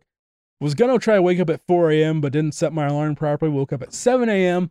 But the pork was good, so I went back to sleep. Woke up at 8:30, and finally was like, okay, I'll get up. I should probably watch this movie now. so it was not the most organized, but I had now I had to stop because we had to go to a birthday party. My point is though, like your text was so dour that I presented the option of us just bailing on this episode. Yes, you, you and I, my and it was like "N- I'm halfway through this fucking thing. I am not quitting now, so we can do something else. Like, no, we're fucking. It's the equivalent of where I, where you were at when I told you that I had not finished the Predator. yeah. This was like I watched half this. You're gonna fucking be in misery too, motherfucker. Yeah, because like peek behind the curtain, like this is the second episode I've recorded today, and Mhm. so I was like, eh, like I had to watch another movie before this, so I was like, I watched that movie the night before, so I was saving this movie for today before I came in to record, and so I was like, uh, there's still time to bail on this, and like he's making it sound really bad, and you were like, no, let's go, let's do it, we'll figure it out, and I was just like, okay, We'll figure it out. We'll do it live. fuck it, we're doing it live. Uh, and then like uh, I was like, about I probably hit the point you hit where I was like, uh oh, how are we going to make this episode interesting? Uh, we will try. But yeah, so we start out with what is your first note, by the way? Uh, my first note is, oh no, this is a Robert Towne movie. Uh, But yeah, it, it starts out with just Mel Gibson talking with his lawyer right before they go in. so here's something, and and this is this is a reoccurring uh, thing throughout my notes. Is his lawyer his cousin, or are those two separate characters? They're two separate characters. Okay, so I was having a fucking hell of a time tracking. They look the the lawyer, the cousin, and the piece of shit uh other cop look look could be cousins in real life. yeah, so it's like occasionally Mel Gibson will mention his cousin, but then he'll mention his lawyer, and the lawyer's the one that wants to deal the coke, Yeah, and he's going with the lawyer. Yeah, the lawyer, I think, name is Andy Leonard. The cousin's name is Greg, I believe. okay, I was having a, a cause, but then the cousin is the narc, right? Yeah, he's a snitch. Yeah, the cousin's a snitch. The lawyer wants to become the new drug lord of L.A. I guess, presumably. Uh, this movie, I will say, like, uh, if you look up any reviews for it, some people are kind of favorable, but everything's like, okay, good cast and cast, cast, cast, uh, good cast and like good people behind the camera. What happened? I'll tell you what happened. Robert Towne came up with like the most needlessly convoluted nothing plot to ever be splayed into a movie, and it's just like uh, every element of this. Every time I, I have a bunch of notes that are like, oh, you know what? This will be fun when it turns out this is what's going on, and then just that doesn't happen, and it's just like it- it's for a movie as complicated as it is. There's no like people blackmailing anybody. There's nobody double crossing anybody. Everyone's just kind of the whole point of the movie is like everyone is just doing what they say they're doing, kind There's of, so- but then not There's really. so many just random scenes of the cop just sitting there listening to recordings. It's so God, this movie. So yeah, Mel Gibson, and it's so confusing. They just throw you like headfirst first into this plot where Mel Gibson's with his lawyer, and the lawyer has came across some coke and wants to sell it. We'll find out later in the movie that Mel Gibson, who at the time is like a pretty young guy, so that that that's a big leap of And- logic And he's here. also playing Mhm. a, a he he the he plays the attractive awkward guy very well. Like, yeah, You can tell like he's not like eh, which I think is there's no uh, there's no menace to him. Like he no. like we are presented with this character. His name's like Dale McCluskey or whatever fuck his uh, name Mac- is. Mac uh, McCuskey, uh McKussic. McKussic. They- Uh, they call him Mac for obvious reasons. yeah, and so there's no edge to him. There's no menace. There's no, He is the plainest drug dealer on the face of the earth. which is like I guess, but the thing is like he's just like the nicest guy in prison, I think. it's very big part of the movie hinges on like I was the biggest drug dealer for like 20 years and now I'm trying to get out of the game. But he's like he looks like a fucking 30 year old white guy and it it's super confusing. It doesn't make any sense. How old was Mel? This was 1988. Yeah, like he can't he can't be more than like 35 years old at this point. He's 32. Yeah, and so it's like For 20 years, he was the biggest drug. the, the math is not so he, st- he started drug dealing at the age of 12. it doesn't make any fucking No. sense. No. like he should have been like and he should have been like a 50 or 60 year old guy. It would have been more interesting too if it was like these two like Danny Glover ass motherfuckers Uh, that were like imagine like Jack Nicholson this role. sure, 100%. Yeah, that's a great call. Uh, th- uh, apparently, apparently, some of the several several actors uh, who they kind of had the idea to play the role. Uh, number one, Harrison Ford, okay. Alec Baldwin, Mhm. uh, Nick Nolte, that'd been a fucking, Mm. and uh, Jeff Bridges apparently. And I, uh, you I love you, Michelle Pfeiffer. and if you want to get my hat, if you want a good laugh, know who apparently was supposed to. Have you read who was supposed to originally be Kurt Russell's character? uh, Pat Riley. Yes, and I'm like, huh? I mean, Kurt Russell. He pretty much he looks like Pat Riley's long lost brother. I know that's what's really funny is they wanted a basketball coach to be the lead of the movie, but then they dress Kurt Russell to look like him. He looks like him. Yes. Why? Why were what? What kind of fucking stunt casting bullshit were they going was- for? like was he not supposed to be a big character? Like I, I- like were the Lakers that big at this time? what a weird, what a weird thing. I, I'm- guess I'm glad that fell through. Which I don't know what point this was this scene, but I said Mel Gibson's already just stealing this shit. Like just But yeah, he's surrounded by a bunch of people that are and have their asses on. yes, there's a lot of asses in this scene. And then uh, I have Kurt. Ru- oh shit! There's Kurt Russell, and he's looking like a real piece of shit. Slick back hair. Yeah, Uh, I have another note, uh, but less later. But yeah, and then I mean- so this movie's like trying to, because it is like you already know it's like Kurt Russell, Mel Gibson, obviously, and within the first sequence, Mel Gibson like hides some coke in a toilet, well, and then he- he Kurt Russell walks in, and you're like, and he looks at Mel Gibson, and it's so odd. Like again, good acting. They have good. They have good chemistry for being like you can tell for being former friends. They have a couple good parts where they they don't need to talk. They just look at each other and it's like Yeah, like like Kurt Russell looks at Mel Gibson. Mel Gibson has this, oh fuck, it's you, and Kurt Russell's like, yep, and you're and, and they don't say anything, and you're Well, like, oh okay, hang on, what's going about, on they're here? about to do the drug deal and I can't. One was like, well, I don't I don't want to do business with this guy. He's got to get out of here. yeah, Kurt Russell basically says Mel Gibson needs to leave, and then Mel Gibson's like, oh, well, you need to get out of here too. Uh, he's he's not Australian in this movie, uh, although this is uh early enough Mel Gibson where you can kind of like it like creeps in occasionally. Mhm. uh, but they escort each other out essentially, and and we're getting this like really rat a tat like he's like, yeah, we knew you'd be here. He's like, yeah, I knew you'd be here too. That's why I knew this. And then you're like, wait, what the fuck is happening? They, right they have a good they have a good back and forth here, which my stuff. This is what you can tell. I'm like still jazzed up for this movie because this is my note. I said, fire up that lab set, put on eye protection because know what we got here, ladies and gentlemen, chemistry.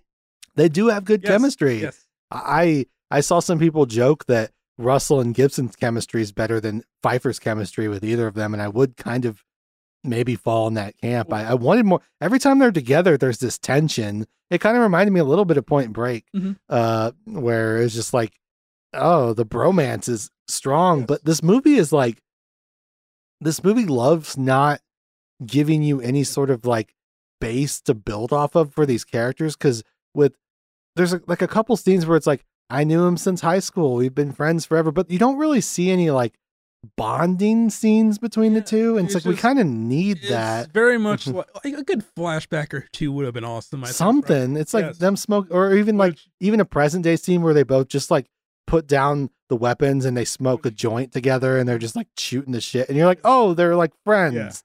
Like, which I have my next note for all the surveillance. It seems like a lot for a small bag of cocaine. yeah, Which next question: Have you actually seen cocaine at all?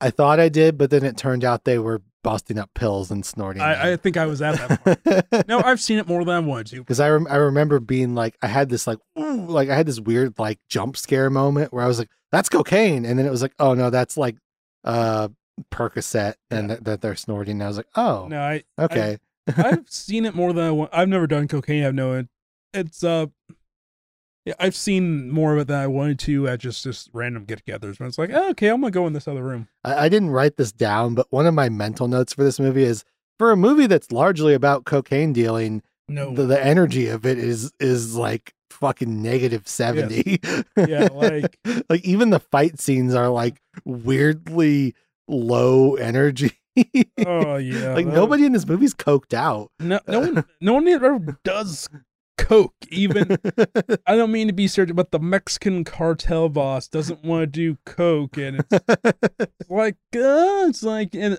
well, apparently too, talk to people like cocaine. Apparently is like, I know it's got, I know you can obviously die if you, but it's pretty much just like this. Oh, you know, you just. It's no big deal. You just like obviously in the upper echelon world, it's like, oh, you just do a bump and you're fine. You just go do your thing. And, yeah i'm sure And- that like as prevalent as it was in hollywood and like as much as people love it i'm sure it gives you a really exhilarating feeling and and- maybe even secretly makes you feel like you're productive Well, it's one of our friends from high school who I still ha- keep communication with. Uh, told me he always liked doing it because say you're out getting fucking drunk and you do a line, it's like it almost like snaps you back, like you where you feel sober. Just the combination, yeah it's It called kinda- that's called doing an upper and a downer Yes. which you know, I which is which is how you die Yes. Oh yeah, yeah, yeah, right. It was his favorite thing to do when he if he had to drive home. He told me. here's a here's a fun one that I I'm remembering now that as I was doing the notes for this, I straight up only use the actors' names. This is a classic. I'm not memorizing any of these fucking people's characters' names. I'm just gonna write who the actors are the whole fucking time. I did say Kurt Russell looks like a Nick. Nick was it Freesia? It's the dumbest last name I've ever heard in my Worst last name. I, I had subtitles like, is that Fresca? Freesia. Freesia. Freesia. Yeah, you know my guy, Freesia. It's like, Nick Freesia here. yeah. Uh, Old Nick Freesia. what was that you're saying to me, Pilgrim? Uh, Uh, but yeah, I said- well, and then they're having, after that, where they're talking like, we know he's your friend and I'm his friend. I'm like, Well, it's like there's all these like helicopters and there's like an entire SWAT Yes. team, and like Kurt Russell's like, why the fuck did you call all these people? And they're like, you said to. And he's like, the fuck I did. And so again, this is not making any sense. We, We then this get, insane scene where like Mel Gibson barely gives him the slip, but then his priority umero num- numero uno. Uh, I don't know. Uh, priority- numero numero numero. his priority numero uno is to call the restaurant where he's got a reservation and be like, "Hey, I'm going to be a little late." Well, And I was like, "This movie is not holding your hand at all, and kind of in a bad way, where Yeah. I, I'm just playing catch up at all then we get moments." well, then we get introduced to in the pantheon of worst cops or federal law enforcement ever. This guy may take the cake on just awfulness. and- Maguire, the Yes, DEA guy, like up there with me. Like I'm trying to think like in terms of like bad cops. Well, Gary Busey in Point Break. Uh, he's a great actor, but he's a terrible agent in that movie. yeah, But just bad cops, like incompetent. Like what are we really doing here? Just crooked. He's trying to shoot Mel Gibson for no reason, and at the end of the movie, yes, and it's just like I have a note. I, I'm excited to get to this note because my note is very. It literally is as I was writing the note. I was like, as I read this note, Justin's gonna be like, "Who the fuck cares?" And I'm gonna be like, "Yeah, you're right." Uh, so we'll we'll get to that. But he, we see this van. So Mel Gibson makes his escape somehow. We don't really get any sort of cohesion into how the fuck he even gets away. But he he's going to this restaurant and somehow Kurt Russell knows where these DEA agents are. So I I don't specific Yeah. I think Kurt Russell's just like regular police. He's like he's like the head of the narcotics well, he, no, division. he's a lieutenant. He says that. yeah, he's big ju- he's just been promoted to lieutenant, which again also he's like kind of young in this movie too. So it's like none of the ages are adding up. And, and Michelle Pfeiffer I, I mean, I guess I assume she inherited the restaurant. Yeah, so yeah, That's like the she's only one that kind of makes sense Yeah. Because there's It- no way she fucking started that I restaurant. do say she sounds incredibly robotic when reading off these uh, food options. Yeah, it's it's like this chemistry is not to a great start, but they fucking made it back. Where am I? Um, oh, when the, the, this is when they're talking to. Uh, I feel like you can't have if you're a cop, you can't acknowledge. Yeah, that drug dealer is one of my best friends, and I didn't like. I feel like you we can't, get this exposition that like the DEA agent's basically like, yeah, I know about you. You said you would never bust him because he's like everyone just knows that he won't bust Mel Gibson because he's they're buds. I feel like that doesn't get you very high in law enforcement. Yeah, it's it- it- like they try to like hand wave it by being like, oh, he just Oh. he only works the areas that he doesn't operate in. But I was like, this makes no fucking sense. and sense. then I also have uh, where you see all the helicopters and all that surveillance for a bag of cocaine. I said, our tax money as has best work there. And then I said, they about- never they never say it, but I assume this is L.A. I I, I guess Uh, I don't know for sure I, though. just assume with how close uh, they're doing the Mexican cartel, I just assume that as well. But yeah, there's a lot of fucking you there's a lot of got- fucking beaches. you got the ocean, I think, and I feel like we see Santa Monica yeah, but here. I, I have about Mel Gibson. Uh, I mean, uh, Kurt Russell. Like, look like we got a good old fashioned conundrum here. You can just tell by my nose, I'm into this. Let's go. yeah, yeah, yeah. And then you'll see where it takes a downturn. And then This we- is funny to where the DE agents are like, and then this is definitely code that we're listening to. He goes to this restaurant and he's using food as like a code for drugs, and it's like no, the, like Michelle Pfeiffer's just legitimately telling him about like three different cheeses But- or whatever. let's go through two. Yeah, the, and she what what is she doing? Like the is Parmigiano, Garzola, Reggiano, and uh, was um uh, freaking Fontina. Like she put is she Lewis Pinnocking this cheese? Uh, she's she's great. I love. Yeah, she is really good. Yes, and then I just. I, and then there's I have uh Kurt Russell shows up. He said, "Get the fuck out of here, guy!" He tells the guys next to him, and there's just really Yeah, because the cops are sitting next to him. He's basically calling off the the stakeout, and like Mel Gibson like sees this happen. He's like, "Oh shit!" Like they're Well, surveilling me. I do have a question. Was there food on the table originally when Kurt Russell sits down, or did it appear magically? I think there was already food Okay. because like when they're having this like really fast back and forth, he's like, "Try the clam, try the stuff, whatever." And He's like, "Fuck, oh, fuck it, I'll try it." Okay, fine. He's like, "Shit, that's pretty good." Like And it is like Then my notes is uh, Kurt Russell's probably gonna order the sloppy steaks on this thing. yes, because it is like you're right. The the the weird scene over black put me off, and the fact that everything's moving so fast is confusing. But there's chemistry going on. There's there's tension. There's like okay, so Kurt Russell's a cop, but him and Mel Gibson are buddies, and he doesn't want to bust him, and he's trying to like navigate these weird waters. Because the DEA agents are like, "You better put your shit aside. You better like fucking bust this guy."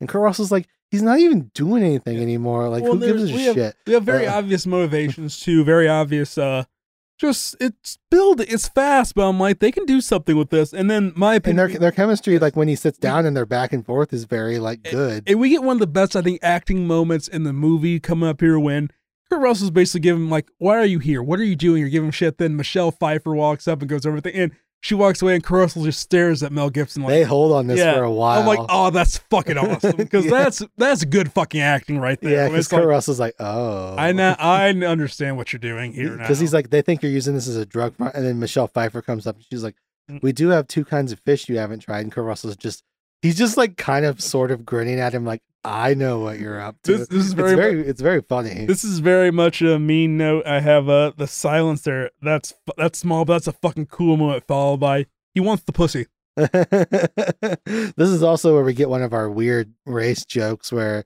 mel gibson's like i don't know why they're so obsessed with me he's like you're white when they print you in the paper you'll show up i was like what does that even mean Yeah, I understand. like what was that joke i don't understand uh but yeah so like i guess for people that haven't seen this movie and spoilers i wouldn't recommend watching it Fuck no. uh i know we're kind of trying to sound uh, we're weirdly making it sound okay so Well, far but Well, you, everybody I feel go through the same thing where you're seeing like the good here, but then it's like, what are they gonna do with it? And then it's like, you know, you got all these great ingredients, and it's like, oh, what what you do with that awesome, you know, steak? Oh, you you put through the grinder and turn it into ground beef.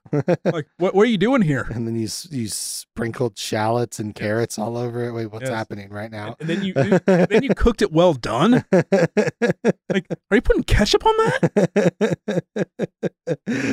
uh, you guys don't get to see Justin's incredulous look. So good, but so like there's good chemistry. Great audio work here, people. I like the way they're like reacting to the food. It seems like the food is really good too. But uh yeah, so like in terms of like what's going on with the plot, if I can boil it down to its bare essentials, like Mel Gibson was a very prolific drug dealer who had like serious connections to like the Mexican cartel. Mhm. He's like he eluded the police for ages because he was just so smart, I guess. I don't fucking know. There's nothing he does in this movie that makes me go, "Oh, he's just such a genius." Mhm. Uh, but it, I do get a street smart vibe from for sure. But it is like so. Him and Kurt Russell were like had been like friends since they were kids, and so it was like this whole thing where Kurt Russell has like some exposition later in the movie where it's like.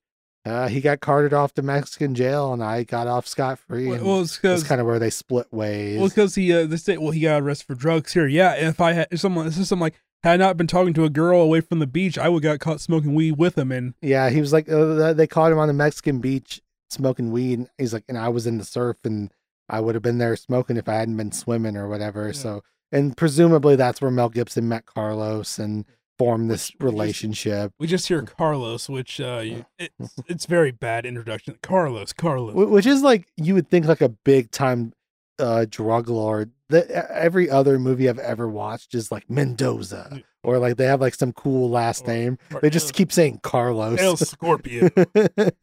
A Scorpio is ready. Was, uh, well, even like uh, Salma Hayek and uh, Savages has like a cool name. I think. no, like- you ruined one of my recommendations. oh shit.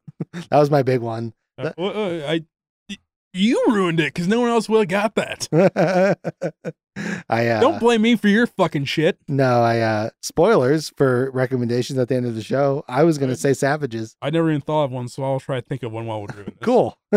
um, but ba- basically, like Mel Gibson claims to be out of the game, but the DEA has a real hard on for him. But Kurt's like kind of protecting him a little bit because he's his friend, and and Mel Gibson claims to be done, and Kurt Russell's kind of like, I want to believe you, but I'm not sure because you're still kind of poking around. And also, I literally just walked into a drug deal that you were a part of, so that's kind of weird, bro. And, he tr- and, he, and Mel Gibson tries to play off like, oh, my lawyer asked, well, a friend asked me to hold his hand through, so I was going to do that. And he's my lawyer, so. Yeah, and like we'll find out much later in the movie. Or, or Mel Gibson has this weird monologue to Michelle Pfeiffer where he's like, "I wanted to show you I had a lawyer and I was legitimate because I was into you," and I was like, "This is so fucking weird." I could, Uh, almo- I could almost under I don't think it was more like he wanted his lawyer to vouch for him as a stand, like as a stand up. Like you know, if a lawyer's telling you, he wanted him to be like a character reference because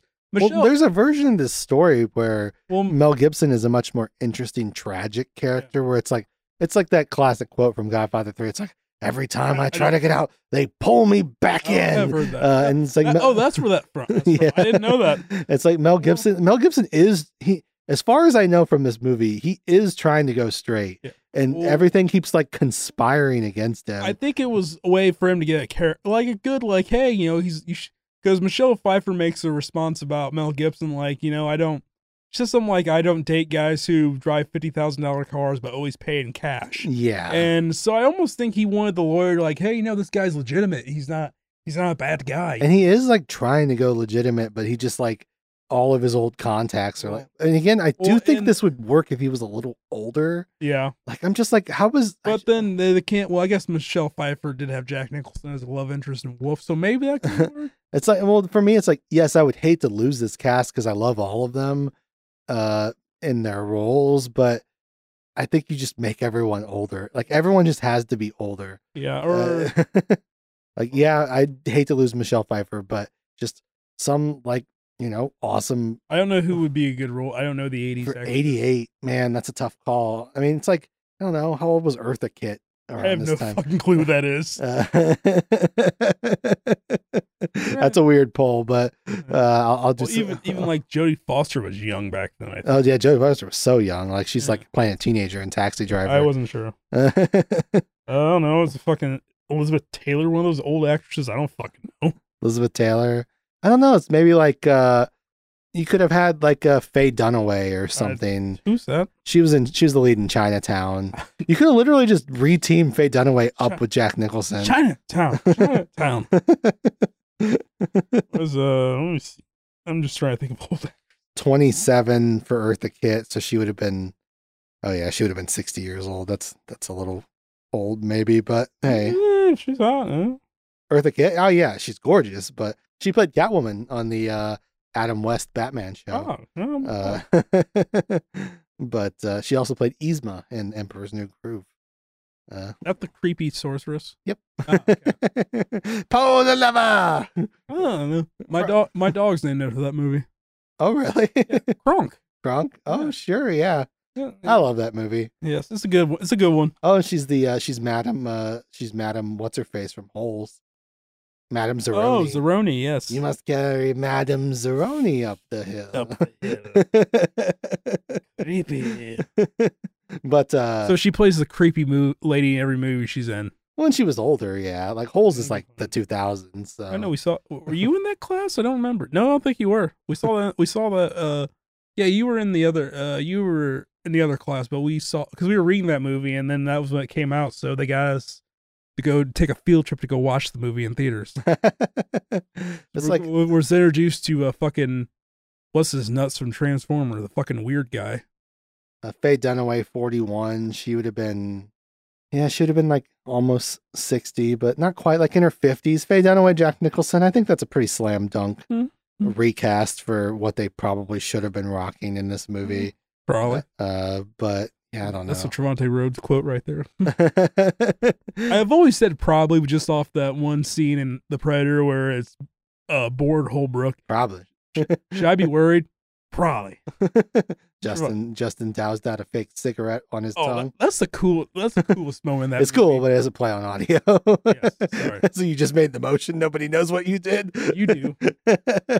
uh, I don't know why I jumped to this, but my next note is just when Kurt Russell fucking flips that coffee. Oh, I fucking DAs. laughed so hard. you don't fucking set up my office and tell me. Oh, because the DE agent said, "Well, we need, he deserves to go down for it. So do do what so do what you do what you can do, even if you have to find something. Like pretty yeah, much. yeah, basically it's like fucking fabricate something. And fucking Kurt, the, and I did not see this coming. Kurt Russell just walks in, takes the entire thing of coffee, and fucking slams it up. I laughed so fucking hard. it was awesome. oh, this is where I'm just like, this is good. Like, this is the highest of highs. Where you're like, seriously, I'm up here like, okay, this is gonna be like, yes, and then I was not. And ready for my parachute. Apparently, did not pull. I there was no chute. Yeah, you, yeah, you got reverse point break. Yes, yes. Which I don't mean to interrupt the flow of this, but I watched a trailer for the like the remake of Point Break. It looks fucking awful. That's all I've heard Well, th- they're not. And then my brother-in-law, who's like a ginormous uh, early '90s action movie, I told him, "Yeah, I just I never seen Point Break." He's like, "You've never seen Point Break?" He's like, "I've seen that four times probably in the last couple months." and he was like, "The new one's awful." Like I watched the trailer, like they're not even surfers, like Bodhi's crew. yeah, they're like, like- extreme It's- it's- sports it's- enthusiasts. It's Triple X meets Point Break. yeah, yeah. And my brother-in-law was like, "I feel like they just wanted to use the name Johnny Utah is why they called it Point Break." Ugh, that's so bad, but Teresa Palmer couldn't even say that movie. I don't think, but I could see myself watching it. I love at the end of that rant is just I'll probably watch it. I mean, I it's on my list. I'll put on. I have a long list of movies that I say, oh, I'll watch it. Like you should see my Netflix list. I am on Netflix once out of fucking every two months. I think. yeah, my note just says coffee dump. Pretty alpha, Oh, I- pretty alpha move. I said that's fucking funny. they're they're they're so like distraught. It, it- it is very just like wow. Well, what's even worse, the guy comes back like, "I'm sorry, I sh- shouldn't have suggested that." Yeah, course, yeah, that was a bit of an overreaction. Yeah, like And they, we they have a, they have a makeup scene. It's the later. weirdest makeup scene I've ever seen in my life. Yeah, uh, we meet who I think is mm, is Mel Gibson's And e- ex his baby mama. yeah, this is where I got really like goofy with my nose. I said, as a forklift driver myself, that load is way too high. And then uh, and then it goes into He's also like going way too fast for a guy that's like trying to walk up beside him. I was like, "What are you doing?" and then, yeah, there's people that's like setting my forklift drive. I'm like, why is he driving forward? That makes no sense. You can't see. And then it's like, oh, he's loading a truck. That makes sense now. But forklifting like drove me nuts. but it's like his like son's mom. Well, I think he probably think- clearly was I with think before. Well, I think he call still calls her his wife. And yeah, they're probably like we- not officially divorced or yeah, something. Well, well, I don't think he does anything straight PC. From it's more like he doesn't do anything by the book. you would think this character would factor into the movie more, but No. this is like her one we scene. just we just it really just tries to paint her as a gold digger, and they kind of go for it because she's like, oh, I mean, know, I will like presumably she did get with him when he was like a prolific drug dealer. yeah, good point. So it's like wh- who. I'm almost fascinated to Well- see this woman's story. Well, who was the actress? Was was pretty. I, I, I, I was like, she's oh. not. She's not bad. Oh, yeah, she- like, uh, but and she she's barely she- factors into the she- movie. She's, she wear she's wearing an attractive outfit. I will. add. Yeah, yeah, no, but it's like, and also like I think her, his like cousin is with her or something, or it's the Uh, lawyer. Like these guys are like interchangeable to me. Well, who are the Sin sisters? They just reference randomly. Like, Super random. I, there's so much random in this. Uh, it feels like there was like two hours of this movie that we never saw. and and, and like the thing is like Robert Towne is infamous for writing like so like if people don't know about screenwriting like a page is technically supposed to equal a minute so a lot of your screenplays are like 120 pages to be like two hour movies right Robert Towne infamous for writing like 300 400 page scripts so i have to imagine a movie where he was directing completely unchecked there's just like hundreds of pages of shit that he wrote for this movie that just don't exist. Mm. And so I imagine that kind of creeps through occasionally in this movie where it's like, oh, there was more about the Sin sisters and the cousin and some sort of weird subplot that just never got explored because you can't have a fucking five hour movie. they're, Uh, they're credited in the film as Sin Sister number one and Sin Sister number two. Spectacular. Um, I think uh, this Shailene, I think, is uh Ann Magnuson. I don't think I've ever heard of her. You might. Yeah. no, it doesn't ring any Uh, bells for me. She is known for Panic Room, Small Soldiers, and uh, Ooh, small soldiers. The Flight Attendant. And she was in a Star Trek movie. Okay. Everyone's done Star Trek. Uh, we mentioned it, but the DA and Kurt make up. Yeah. Uh, Very awkward. you basically find out that like Carlos is coming to town and he's gonna lean on Mel Gibson to come into town or something. And then- I don't fucking then know. it goes into Carlos and Mel Gibson on the phone, and Mel Gibson is like just it's the weirdest thing ever where he's speaking English, but Carlos is speaking in Spanish, but then randomly he'll speak in Spanish, and Carlos is always in Spanish. like what what's going on here? Like get- uh, what the fuck? Like this is the movie in general. Just my reaction, like uh, yeah. they they mention ping pong, which you're like, Ping pong, yes. is that like code for There- something? but there's then it turns out no, Carlos is just really into ping I don't, pong. I don't, I don't mean to once again take off Sinfo, but is there a lot of attempt at Cobra formula in all this?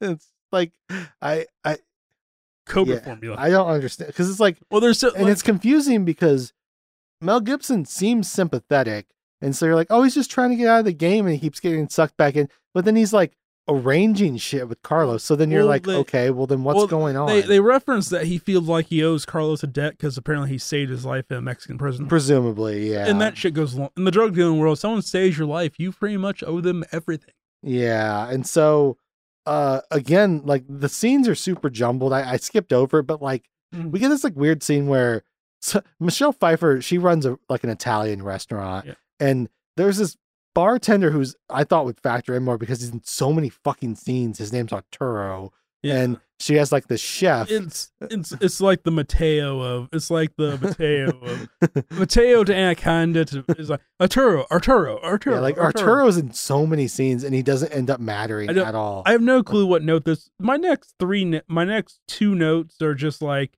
well, whom that's interesting was the uh the makeup scene, and then uh then after that, as I said, uh I feel like there's a lot of lies in this conversation. I have no clue which scene that was. Well, there's like Michelle Pfeiffer gets pulled in because her sh- head Ah, chef of a restaurant got arrested for a DUI, and the DEA is leaning on Once her again, to try this- to give them stuff on Mel Gibson. This is the worst law enforcement officer ever. Continue because Michelle, I'm sure it was supposed to be like this, but they just point this guy as such the incompetent fucking idiot. and she like rakes him over the coals, and then Kurt Russell swoops in and just is like, "Ah, don't worry about them." He like takes him outside and he goes, "Actually, we mishandled the evidence. We got to drop the case." And like, uh, the chef's like, "Oh, thank you so much. I don't have to do it." And then it's like, but then you, I think you you come to find out that this was all just a long con I don't from Kurt Russell to I haven't to know like about that too. I don't understand it, but like I,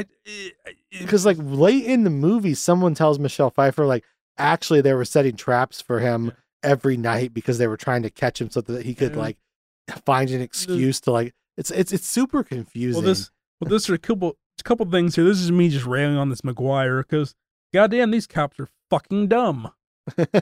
Well, and I think it's after this where uh, Maguire's talking to uh, Kurt Russell. and He's talking about like uh, Mel Gibson's character is like, "We're gonna nail him," and Kurt Russell's like, "I'm sure you will." And then I I have here to quote Jimmy Dix from the Last Boy Scout: "You couldn't nail a two dollar whore." And then I said, "This cop has to be a nepo baby. He's awful." yeah, and so we we occasionally we're getting like so like Kurt Russell moves in on Michelle Pfeiffer, and she's like immediately game for it. Well, Uh, he's a very charming man, it's It's just it's a little too fast, and there's nothing he does that makes Well- me think like they try to like he's a smooth so like man. slight slight credit to the movie. They try to sprinkle in like Michelle Pfeiffer's so busy running the restaurant that she doesn't really have time for a love life, and so that like when this attractive Kurt Russell guy comes in and he's being kind of smooth and like like they, there's some tension. There's definitely some tension where it's like And uh, she's like you're just used to like getting what you want and knowing everything about everyone. He's like, oh, you're like a lot sharper than I thought. And then like it immediately progresses to him like caressing her face Yeah, and stuff. And I was like, whoa, whoa, whoa, whoa, whoa. That's, that's we we just made a strong leap here. Like that's some uh, like that's a strong. Russell must have believe in a strong game if he's just jumping on that. And then even like the makeout scene's really weird where they're She's like trying to fix a leak, and then he gets like downpoured on, and then he just she's like, I'm so sorry. And, like I guess they've both been drinking, but like they're just like these scenes like progress with with not enough context over and over and over again to the point where like by the end of the movie when Michelle Pfeiffer is declaring her love to a certain character, I'm like, where the fuck is this coming Yeah, from? I, Uh, um, it's it's a, it's a little too fast. It's far too soon. well, this we get the weird thing too, where Mel Gibson comes home and then I think we meet cousin Greg. Mhm. He never gets a full introduction. Really, we it's just kind of like weird. He's got the Sin sisters. I had the Sin sisters here. then Mel- I think Gibson's Mel just- Mel Gibson has his kid, and like he's going like you know, Kurt Russell's obviously fucking Michelle Pfeiffer, and then we get this weird thing where Mel Gibson's like drunk out of it. Like And then there's also they keep trying to like nod to where Michelle Pfeiffer is involved with Mel Gibson because he keeps having a lot of money he wants to give her, but Well, it's like uh so Mel Gibson's like he's always going to the restaurant because he's in love with Mel- Michelle Pfeiffer. that's yeah, that's the end game. he sends cousin Greg with a letter to give to her to ask her to cater a party. Uh cousin Greg calls and goes, uh, you know your buddy Nick, the cop? Like they're kind of like literally canoodling in my face. And you know, Mel Gibson gets drunk and he's super and again, you're not quite you don't quite understand what's even happening Well, at this yeah, point. So you're like, why is he so upset? well, because And- he's getting hammered, and Greg is like saying all these random lines. Like one of the lines, of things was like, "Why do you think because you're friends in high school, you're supposed to be friends forever?" Like, how about that quote, Jake? I have that. as I know. yeah, like, like- like cousin Greg's basically trying to be like, she's And you're too good for her, bro. Come do cocaine with me and Let's, let's, do, let's, let's be drug dealers let's together. and then there's some, this is uh is note twenty. I'm not sure what cousin Greg sucks. And I was, yeah, he's asked so many asses. Like he's a fucking oh that Like dude. the actor's bad. He the, is a- the character is like he the entire movie. You're he just like, might this as well- awful. he might as well be played by a donkey because there's so he's so ass on. and then this is my first. I'm not sure what's I should say. What the fuck is going on here? uh, there's like this. There's this subplot of like, oh, Carlos is coming to town, and Mel Gibson wants Michelle Pfeiffer to throw a party for Carlos, and we're gonna be there. I did get a pretty big pop. My, my note says, "Oh no," because the big reveal is like Mel Gibson was putting on a birthday party for his Yeah. son. we keep saying about party, party, party. Yeah, and so like there's like literally cops like staking out this child's birthday party. Yeah, and it's then- pretty funny. Well, you think it's gonna be like something crazy, but no, it's just nothing really. Nothing really happens much here. Now it's just Oh yeah, but it is like I I noticed some people call this like an action movie, and I was like, no, this this movie, the word action should never be mentioned in the same breath as this movie. the one action scene. Even is supposed it's supposed to be probably an action scene. I imagine a lot of people are waiting on. They fail at that action. We'll get to that later. But yeah, it's, it, this is like this is like a relationship drama yeah. where yeah. like some drug cartel stuff is Well, sprinkled in. well then we well then we get the I can't remember, but it's pretty the whole entire time. Oh, this is where my note. Uh, I think there's going to be some bullshit where Michelle Pfeiffer is secretly undercover. Uh, turns out I was wrong. yeah. Like the Well, big you- the big twist with Michelle Pfeiffer's character is there's no twist. No, she's it's- just completely straightforward this yeah, entire it's movie. just like and you're you're just looking for shit like how are they gonna do this here? And then I thought part- for sure she was going to have been working with the DA the whole Well, time. then there was nothing going on with the party. That was just kind of No, the, the biggest thing is like he gives his baby mama a envelope and it turns out later that like oh he gave her the wrong envelope and overpaid Michelle Pfeiffer which like somehow is the is Which- the spark that ignites their relate it's so bizarre. we get to the moment. This is when I message you because I have. Well, we get the whole thing where Kurt Russell constantly acting the worst federal agent ever. Who's your snitch? Who's your snitch? Then we get a scene where is Mel Gibson talking to Kurt? Mel yeah, Gibson. Yeah, so Kurt Russell's on the phone with Mel Gibson at, and Mel Gibson's at a payphone. Simultaneously, the DEA agent is on the phone with his snitch. And unsubtly, we see cousin Greg be like, No, I'm here with them. And the D agent's like, Yeah, okay. And I was like, like my note literally says, So the cousin is the snitch, unless they're trying to trick me. But then it turns out, no, he was just the snitch the whole time. This thing has no subtlety and no very little film noir except for one thing. it's so weird. But then we get the the moment where I message you and I finally just went, "This is bad." We get where Michelle Pfeiffer is found because uh, is it Arturo again? yeah. Goes Michelle Pfeiffer. What do you want me to do with this money? She from the party. Oh, just split the tips. Uh, no, it's twenty. The bill was twenty five hundred. His tip is twenty five hundred. So Michelle Pfeiffer goes to take back the envelope to Mel Gibson, and it's like this really long scene where Michelle Pfeiffer is driving, and there's just bad weird music music. and this is where I'm just like, what? Uh, no, before this, we get a meeting between uh, Mel Gibson and Kurt Russell where they're doing it in front of the sunset as they're swinging on swings, and I'm just like, what the fuck is this? and I said, what is this director going for here? Like, what is he doing? Okay, cards on the table. I like the sunset swing scene. I didn't understand it. There's like nothing. They they basically 'cause, like at the party. Michelle Pfeiffer's like, she's like, "Oh," it's like Mel Gibson's like, "So you told Nick I was having a party?" And she's like, "No, he told me you were having a party first, and then you asked me to cater it." And so Mel Gibson's like, "Huh." And Nick's like getting a lot of pressure to bring Mel Gibson in, and so they agree to meet. And while they're on the swing set, like Mel Gibson's like, "So Pfeiffer told you about the party," or he's like, "So you told Pfeiffer about the party?" And he's like oh, she must have her information wrong because she told me about the party. Which is like also he's like kind of throwing Pfeiffer under the bus. So Yeah. like, fuck, It's like it- fuck Kurt Russell. But I'll, I'll get. I get- like the uh, the aesthetic is just cool. Like the orange Yeah. with the shadows. The scene is nonsensical. This a- this would have been a great scene to like have them bond a little bit, but they're just like kind of pumping each other for information, and Yeah. it kind of sucks. in a better movie. It might have been fine. Where this this is. This also where the point where I touched that this may be my worst pick ever. and then so it's like, what the fuck is? Go-? And also we skipped during the whole Kurt Russell where he, they, Michelle Pfeiffer pretty much knows like, yeah, I know he's got to be into bad stuff. I said she says the line where like I don't. Well, she says I don't. Well, he asks what's going on there. She says I don't date customers, especially ones that drive fifty thousand dollar cars and pay in cash. yeah, and that Kurt Russell, he's he's schmooving in. like he's definitely like I was like, But then, so then Pfeiffer, she angrily, I don't know why she's like, if, if this guy's like a drug dealer with all this, because basically she, well, she takes the cash back to Mel Gibson. Well, because she thinks that he's paying her off to her side. Like, don't talk about me. Here's cash, which I have when she's driving with the weird music. We're almost an hour in. You know what this fucking movie needed? Michelle Pfeiffer driving the music. That's what's gonna save this it, fucking movie. it goes on for so long. this is where this is where I texted you like this is bad.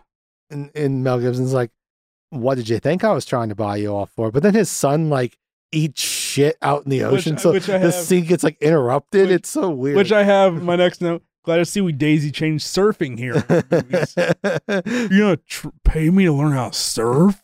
he rescues his son and like somehow Pfeiffer gets embroiled in this, which is like if if this is this guy who like you kind of know from eating at your restaurant, like because it's like con- it's like established that they went to the hospital and he's bringing him back from the hospital. It's like Pfeiffer's been with you the whole time. At what point do you just go, okay?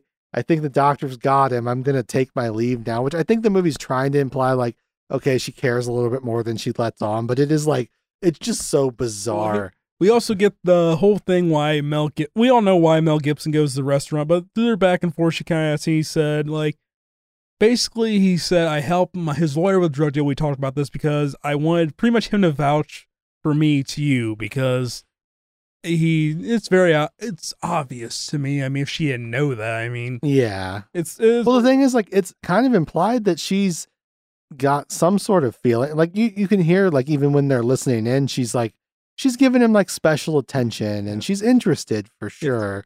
Well, he's Uh, interesting, and I have my my note is uh from Family Guy. He wants to bone you. uh, yeah, Mel confesses to Michelle. Uh, this is where I don't where Kurt Russell goes completely like, what are you doing here, Kurt?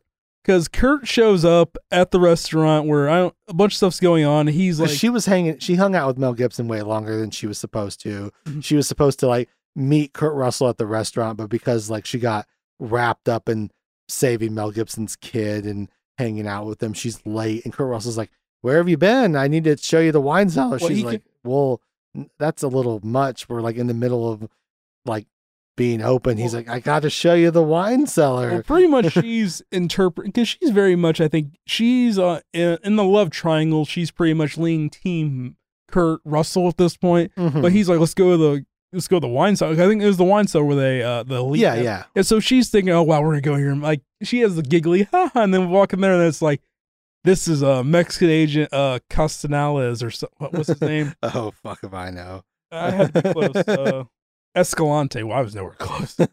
Escalante, and then this is where I was. Xavier Escalante. When he kind of like goes into like this is Escalante, and this is so and so. Like we're gonna, and he brings, her, and I'm like, Well, this whole thing is so fucked because Yeah, it's like Kurt Russell's like, "Oh, hey, I'm glad you're here. I'm having an entire FBI, DEA, Mexican uh, p- police meeting in your basement." So, But- Federales, I believe is what they're called. so it's like, uh, just so you know, and and like she's understandably like, what the fuck are you? And I have here I don't understand what Kurt Russell is doing now, and followed by, "What's the end game here, Kurt?" Why? Why the restaurant? Like it makes no And fucking we- sense. And then we get a great quote where, "Hey, Escalante wants to give you a gift for cooperating. Why is it a gun? I don't know. He's Mexican. What you?" It's like So racism. so brutal. It's like I think it'd be more. He's Mexican if he gave him a knife or a machete. Machete. oh, cool. I don't. Now I get to decide what to do with that. Uh, to, I, I'm, I'm just saying. uh, it, y- you'd laugh more if you were at the birthday party because once again, one of our good friends is uh, from Mexico, and uh, no, no, our our um our friend's wife for their kid's birthday likes to do pinatas, and he was, and she. You, I don't know. She, she makes them too fucking indestructible. So these fucking kids are like have a fucking aluminum bat. They're laying waste to this, and it's not breaking. I'm like, and we're like, you need a machete. Uh, I, I take that from uh, Club Dread. Uh, I'm taking a machete. Club, I do love Club Dread. Oh, that's a fucking awesome one. You Piccadilly hole. I, I taught Andre Agassi how to play cocks and quarters. You how to cocks and quarters? and I was that boy. You just found the apple pie that knows how to shit back. Uh, I said that after watching it. I said that for so many. Uh, I was like, anytime there was well, god damn, this just found the apple pie. It knows how to shit back. You're always trying to shit in the apple pie. Hey, you, just, you just found the apple pie that knows how to shit back.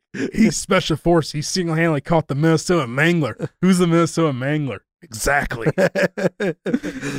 no, I think you're talking about Pina Coladaburg, which is a little fucking song I wrote eight years before fucking Margaritaville, but you wouldn't know that because you were only fucking seven years old.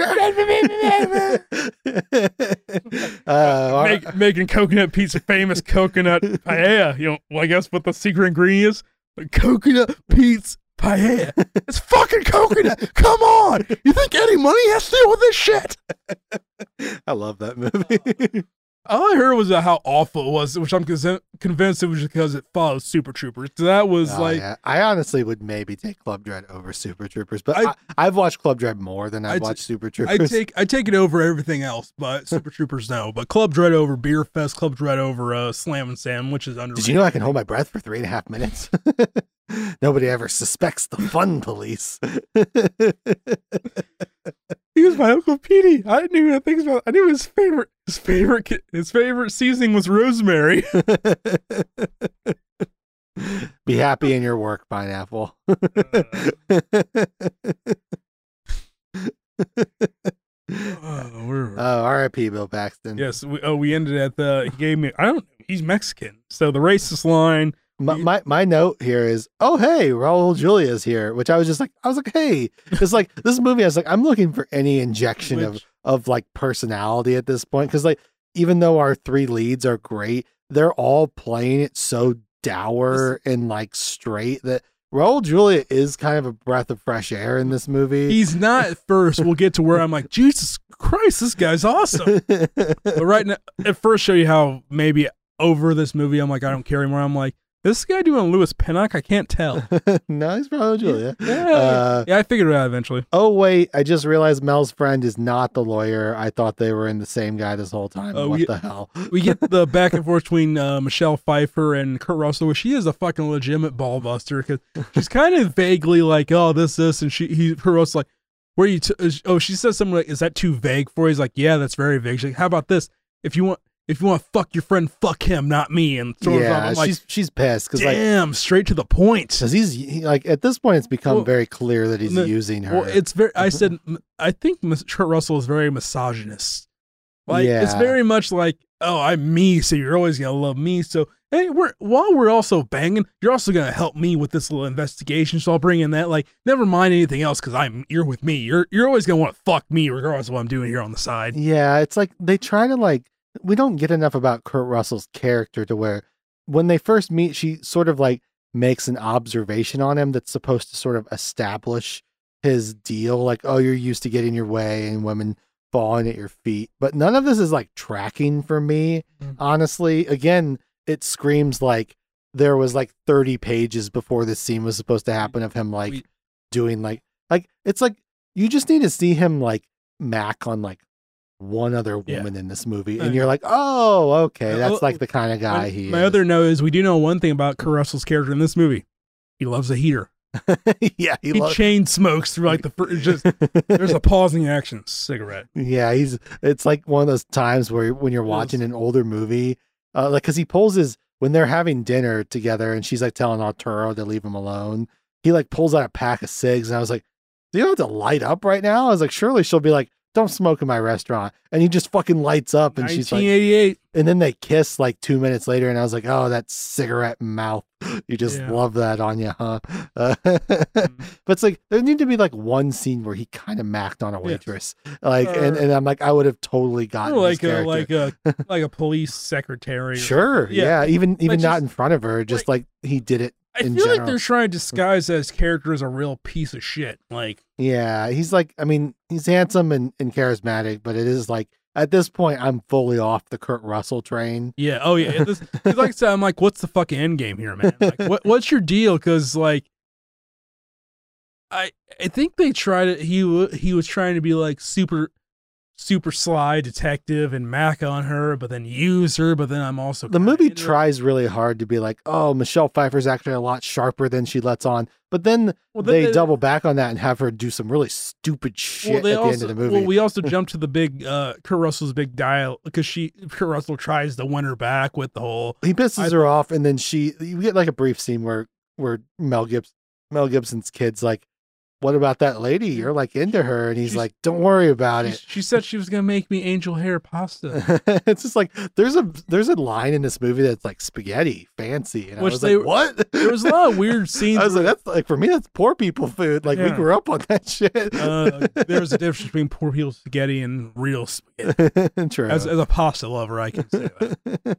But then we also get like I feel like up until that scene they tried to completely avoid anything involving the kid. Like they would show him in like a audioless scene of Mel Gibson and the kid. It's like okay, they're doing kid acting really good here. And then when the kid speaks, it's like, ugh. but yeah, then we get yeah, uh, you're right. Like, there's this weird scene, and again, it feels like something was cut before this because like Michelle Pfeiffer's like at the bar massaging her temples, and like her waiter and Arturo they're there like consoling her. Apparently, she's just like distraught because turns out like she didn't see through the slick back hair. Uh, Kurt Russell is a piece of shit, and she's and she's like so upset over it. And he comes in to try to like smooth things over, and He's it's super. God, it's so weird. What a weird It's a- scene. it's a good acting scene, but it's very because he tries to be like, I just assumed that you were hiding something. I didn't know you were like the best person I've ever met. Or yeah, there's like There's, there's like, like- little glimpses of like the my my whiplash in this scene was just like, oh okay, yeah, I'm, lot- I'm like he he said the right thing, and then he'll say something else, and I'll be like, oh no, I feel him. like he's still totally gaslighting her though. Oh yeah, and, and then you get like it, I kind of like this bit of filmmaking where she gets a phone call and she's like, "Oh, that's supposed to go to the answering machine, but I'm the one that was supposed to set then- the answering al- machine." it also gets like where she's like, "How'd you get this number?" And there's a lot. There's so many phone conversations. Like, who are they talking to? Who are they talking to? Yeah, well, she she picks up the phone and Kurt Russell walks over and she turns to be like, "What are you fucking eavesdropping on me?" And he picks up this matchbook and he's like, "I was just getting some matches." And she kind of has this like, "Oh, you weren't trying to eavesdrop. That's nice."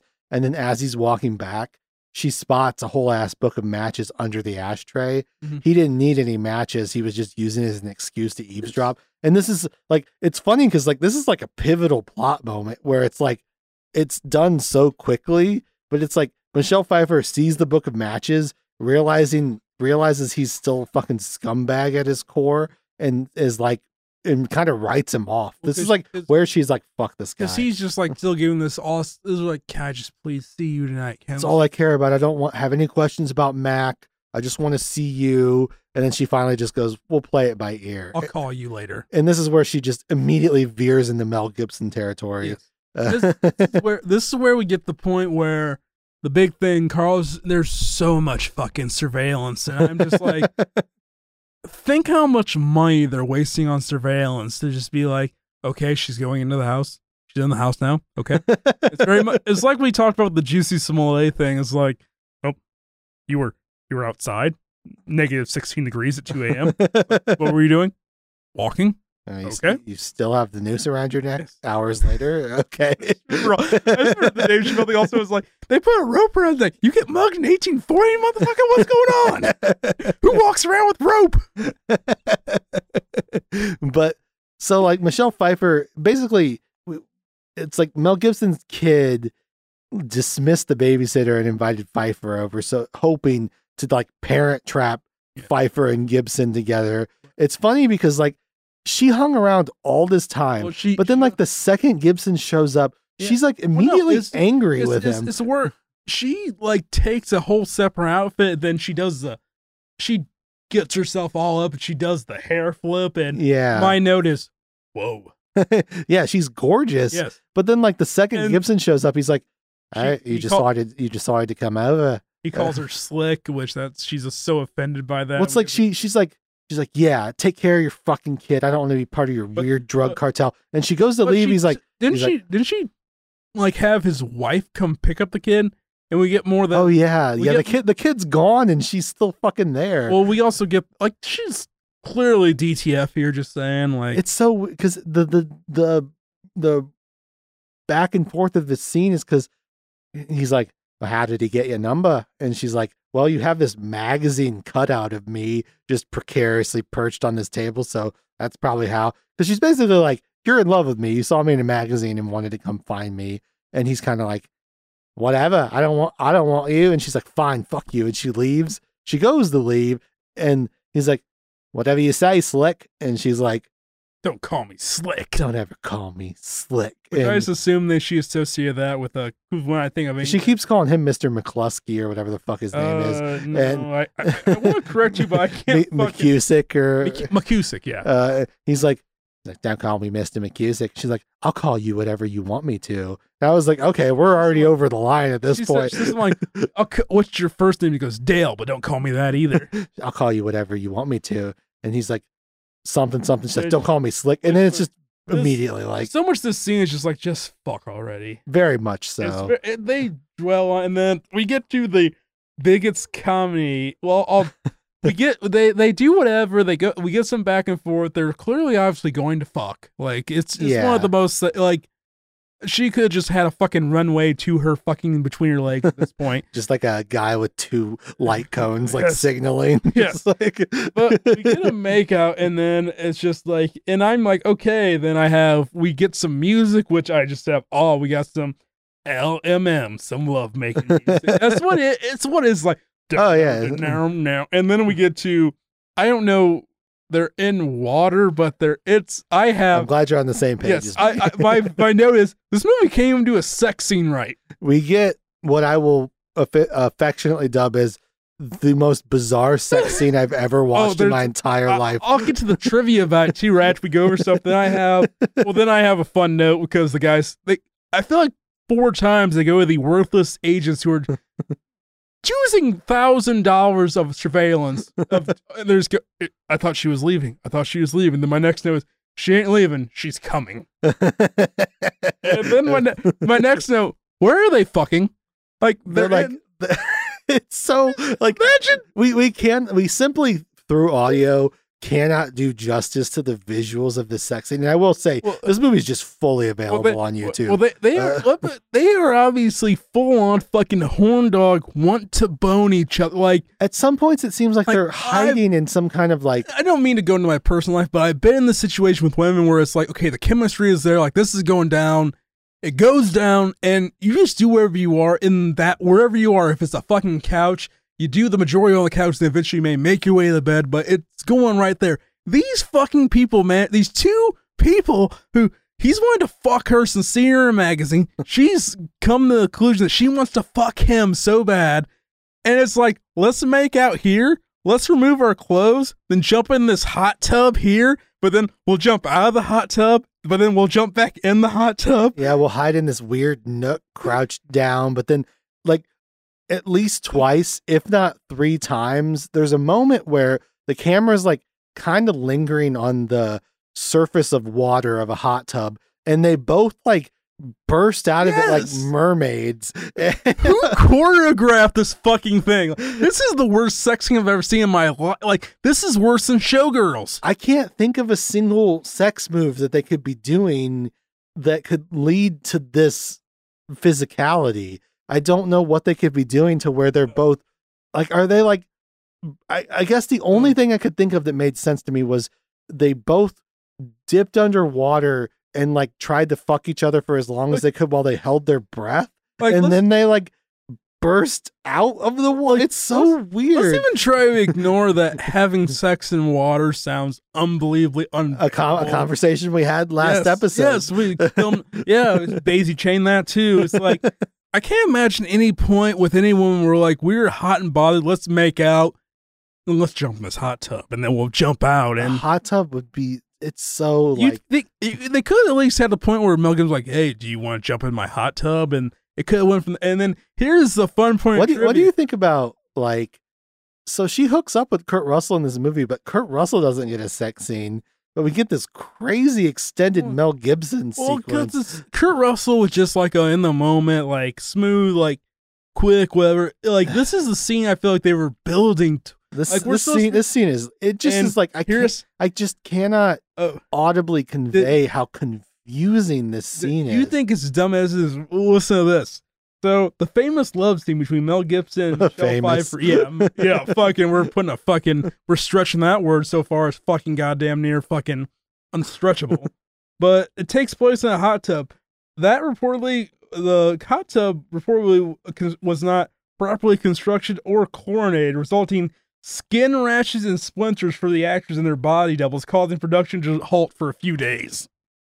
Just think about that. You had to fucking get a splinter and a rash, and you had to stop production for the worst fucking sex scene I've ever seen in my life. it was unbelievable. It was literally, I might said my note, where are they even fucking at this point?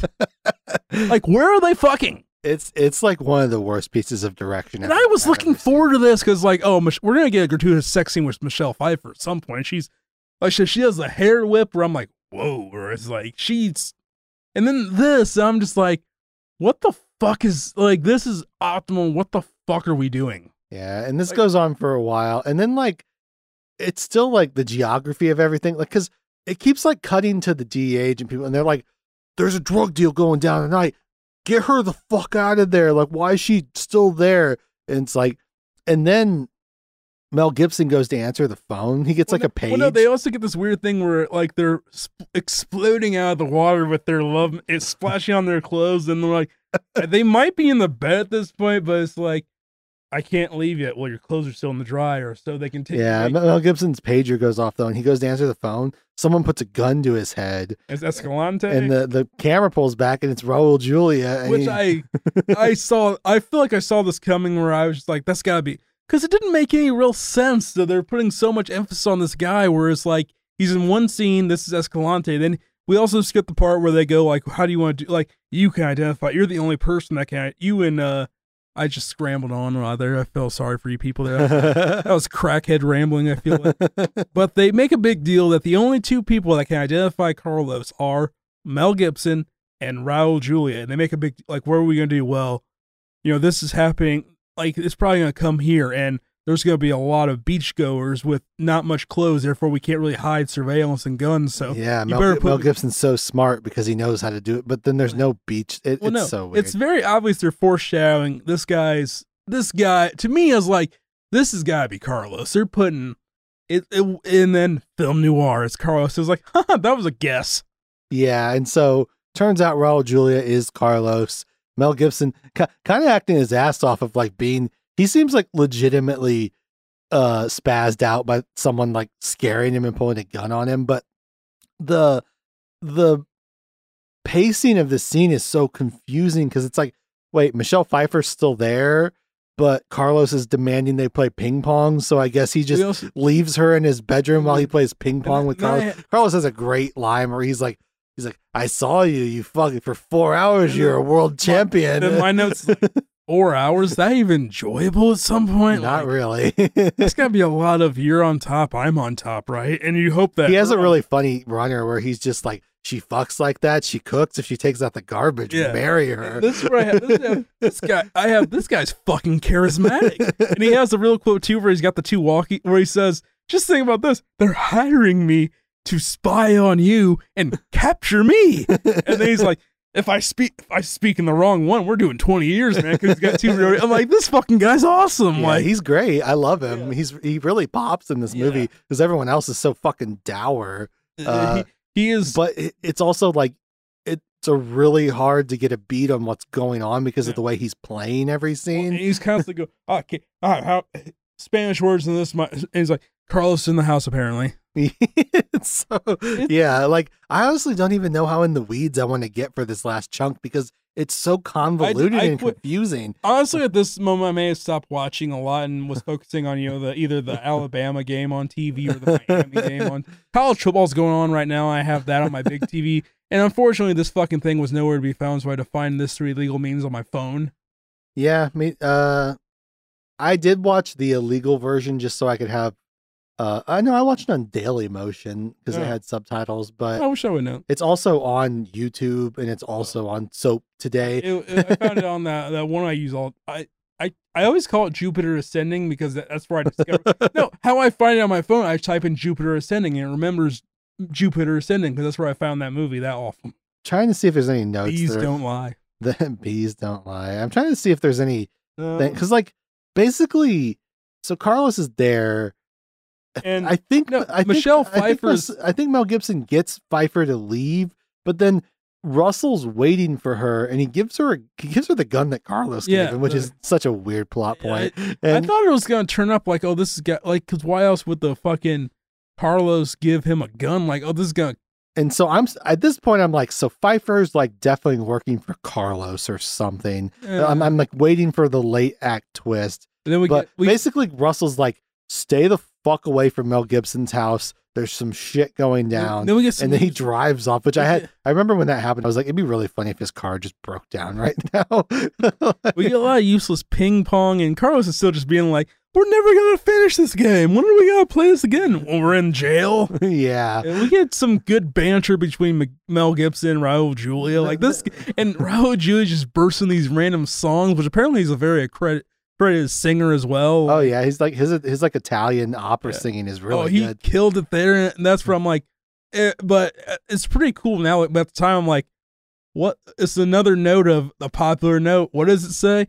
What the fuck is going on here? Pfeiffer defiantly returns to the house. No one stops her, even though there's like 50 people watching this place. there's, there's just think there are cops, there are dirty federales and Mexican cartel. I and it, and I don't. I I have so much trouble tracking what's happening because it's like Mel Gibson. well, he's like he like leaves for some reason. So Pfeiffer walks into the house and Mel Gibson's Well- not there, but Raul Julia's there and Mel Gibson's cousin is there and they're doing the drug deal. Like I don't know if it was like there's so much like Raul Julia was like, "Oh, I'm just to like do a drug deal with your cousin in your house." So and Mel Gibson was like, "Cool, I'm going to go." I don't know where the 15 million dollars came from. It's, I thought it was half a million. Well, no, because then like because there's half a million for the deal with the cousin, but then Mel Gibson has a side thing going where he's got 15 million stashed in his boat. Which is like is- Pfeiffer sees well- that well, later. is, well, isn't that isn't that 15 million? I thought he said it was originally Carlos's too. he like owes Carlos a bunch of I money. don't fucking. It's so confusing. And then, well, then there's the random moment where we get Greg and his and Carlos, Greg.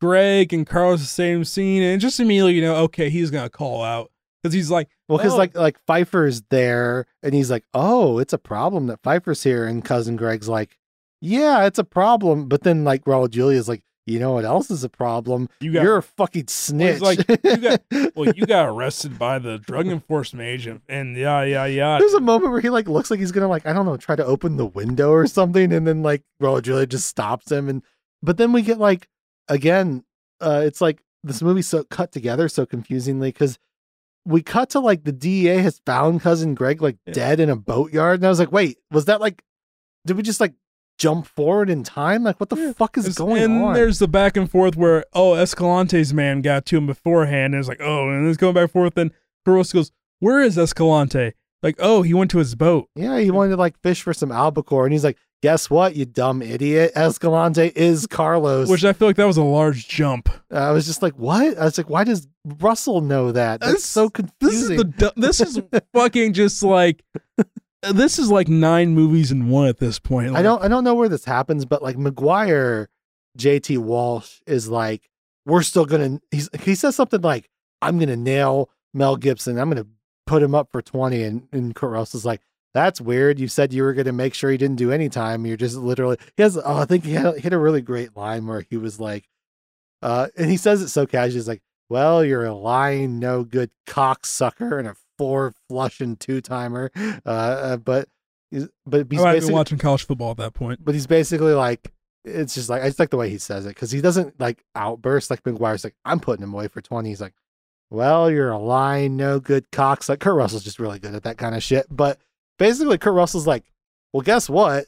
You fucked up big time, DEA agent guy. And if you put Mel Gibson on the stand, he's putting you away for 20 because you fucked up so badly. You literally let a drug lord into this country and conspired with him for eight years, you fucking moron. It's And- once again top, this guy in a list of the worst. Think of the worst cops in the movies. Even like uh, And I, I just I want to lay the groundwork because that feeds into my long rant about Justin's not going to care about this note at all. But that's the table setting for Russell did tell this D agent like if you get Mel Gibson, he's going to put you away for the Ah, rest of your which life. is why he was trying to kill Mel. Gibson. Yes. Uh, but basically, it's so it's like Russell finds out where Gibson is. They have a weird standoff. They're both like, "You won't shoot me," and Gibson's like, "The fuck!" I, oh wait, no, I think I skipped. Oh, that I skipped so much. Yeah, I think Uh, we skipped where Julia was like Julia tells uh because I, I think So Julia, Michelle- Julia Michelle- kidnaps Michelle Pfeiffer. well, Mich- well no Michelle Pfeiffer seen all this thing and goes you know you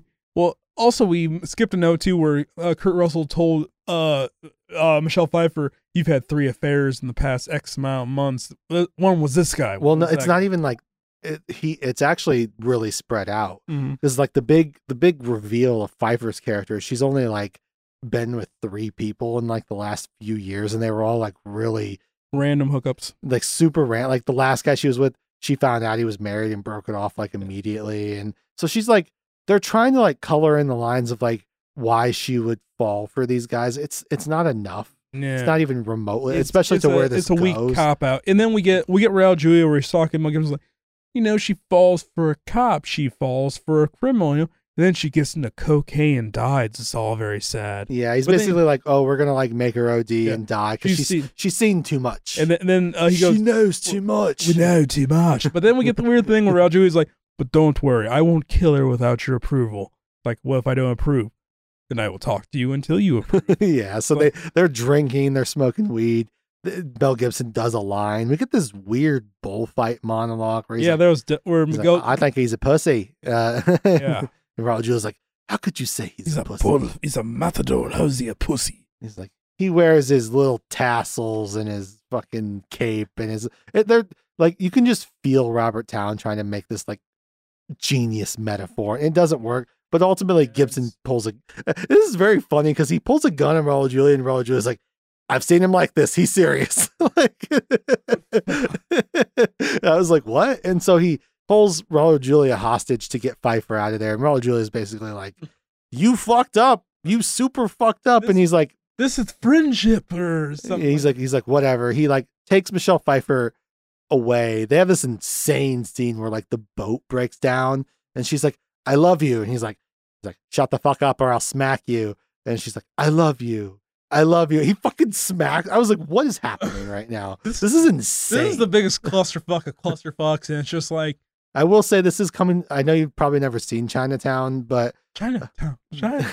the uh the scene where Jack Nicholson and Faye Dunaway finally hook up is also a scene where Jack Nicholson is slapping the shit out of Faye Dunaway and then they start kissing. So just- kind of par for the course I mean, for Robert Towne uh, here. I mean, Sean, it's got smack him around, smack him around. You see that gentleman 50 no's and a yes is Uh, still a yes.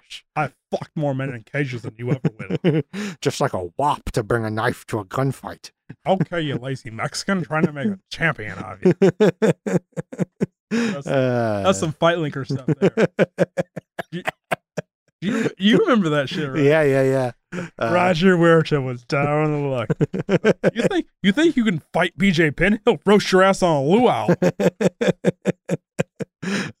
I love Sean Connery, even though he's problematic. Well, isn't he dead? Yeah. Okay, he's not problem. He's pro- he's in the grave. he's Satan's soldier now. He's uh been eaten by worms at this point, probably. uh, yeah, bullfight dialogue. Mac, I love you. Shut up or I'll smack you. What the fuck is happening? Uh, That's the. They should just rename this. We what the fuck is happening? they have their standoff. It's super awkward and weird. Ha- Like- this is Carlos and Mel Gibson, right? well, no, it's it's Gibson and, and oh, Russell. Oh, there's this. I because like he drops Pfeiffer off Like, and I- he's like, "I'm arresting you, I- Mac." I kept this on my phone, but I might have been looking at college football at this point because I, I Honestly, I, am not even gonna call you out on this one. Yeah, it's so I, I'm so sorry, but I, I'm, I, I am honest here. I'm. I know we're like trying to juice up the plot and like make it sound like, oh, like, there's we're, like we're making this so much better than it actually is. Like, I would. the, like- the the energy of everything, the way things are paced, it's so lethargic and It like is. he's like, I gotta take you in, Mac. I got. Like, oh, I need an hour. I gotta go deal with Carlos. He's like, you won't shoot me. We're friends. He's like, well, you won't shoot me either. maybe I'll shoot you. Uh, like it, it's just like it's so it's so lethargic. Like that's my overall note for this movie is just lethargic. Oh yeah, change. You might see. It's like hundred degrees in here. It's just me. I'm like fucking sweating bullets over here. I don't know. Uh, yeah, I guess it's like I I have been sitting in this room for uh like six hours now. This is, the fir- this is the first time I've ever done this sh- this thing. I took my hat off. I, I had to say something on the podcast, but it shows you how interested I am in the end of this movie too.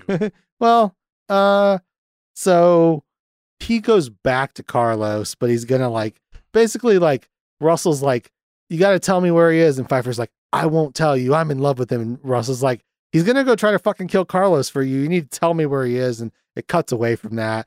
He goes and sees Carlos. Carlos has like a fun runner where he's like, he's like friendship. You could choose who your friends are. He's like, you can't choose your family. What the fuck, man? And- Why did you do this? and then he's like, "Look, I just want to like let's swap boats. I'll I'm still going to pay you." He's like, "Trust me, I'm going to marry her.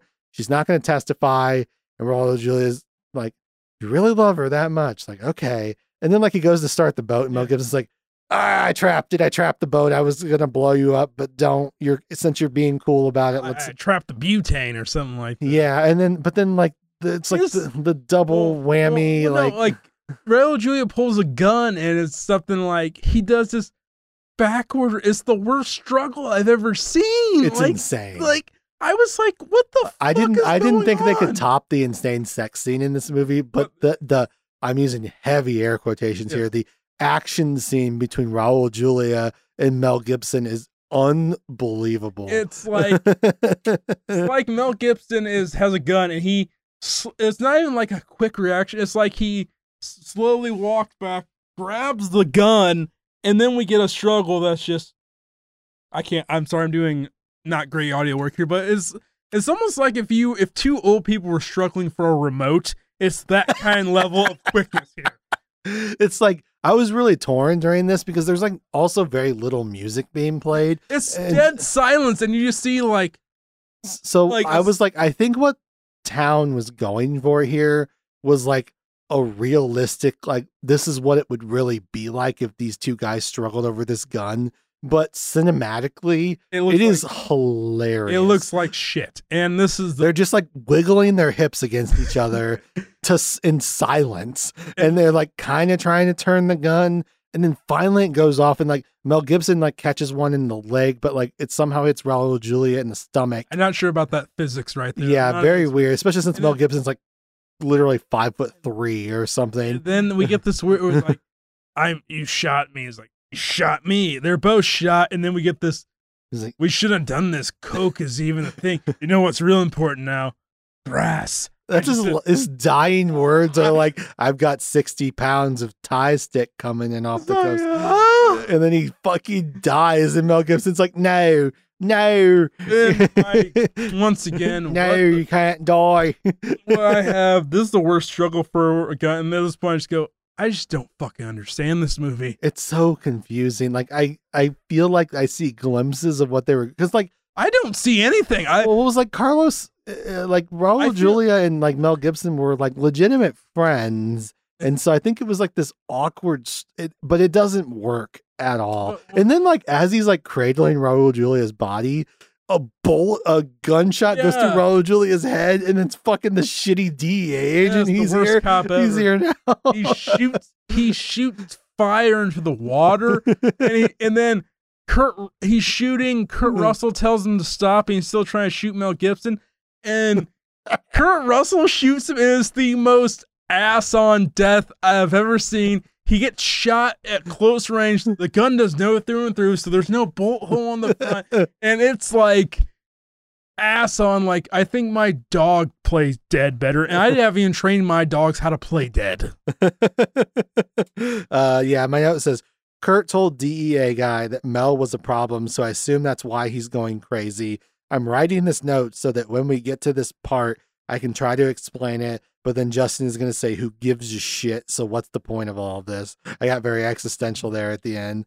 Uh, but no, I don't if you can explain things that's fine, but I don't it's just it's super stupid. Like they try to really like they show the boat leaking because he's like leaking gas. So it's like, is you- oh, the water's on fire, but Yeah. it just it sucks. But there's no it all ex- sucks. all but it just they shoot it on fire. It's not like oh they gotta escape through the fire. No, it lights on fire and then it ends. The D agent's like, hold still. Like that's what he keeps yelling at Uh. Mel Gibson. You're under arrest. Russell shoots him. It tries to leave it really ambiguous as to whether Gibson died or not. But then the next scene is basically like, so what our friends say. He said he's bruised and pissed. He's but he's alive. And he's like, talk about me. Oh yeah, you came up a lot. And then my final note of the movie, Kurt getting cucked on the beach.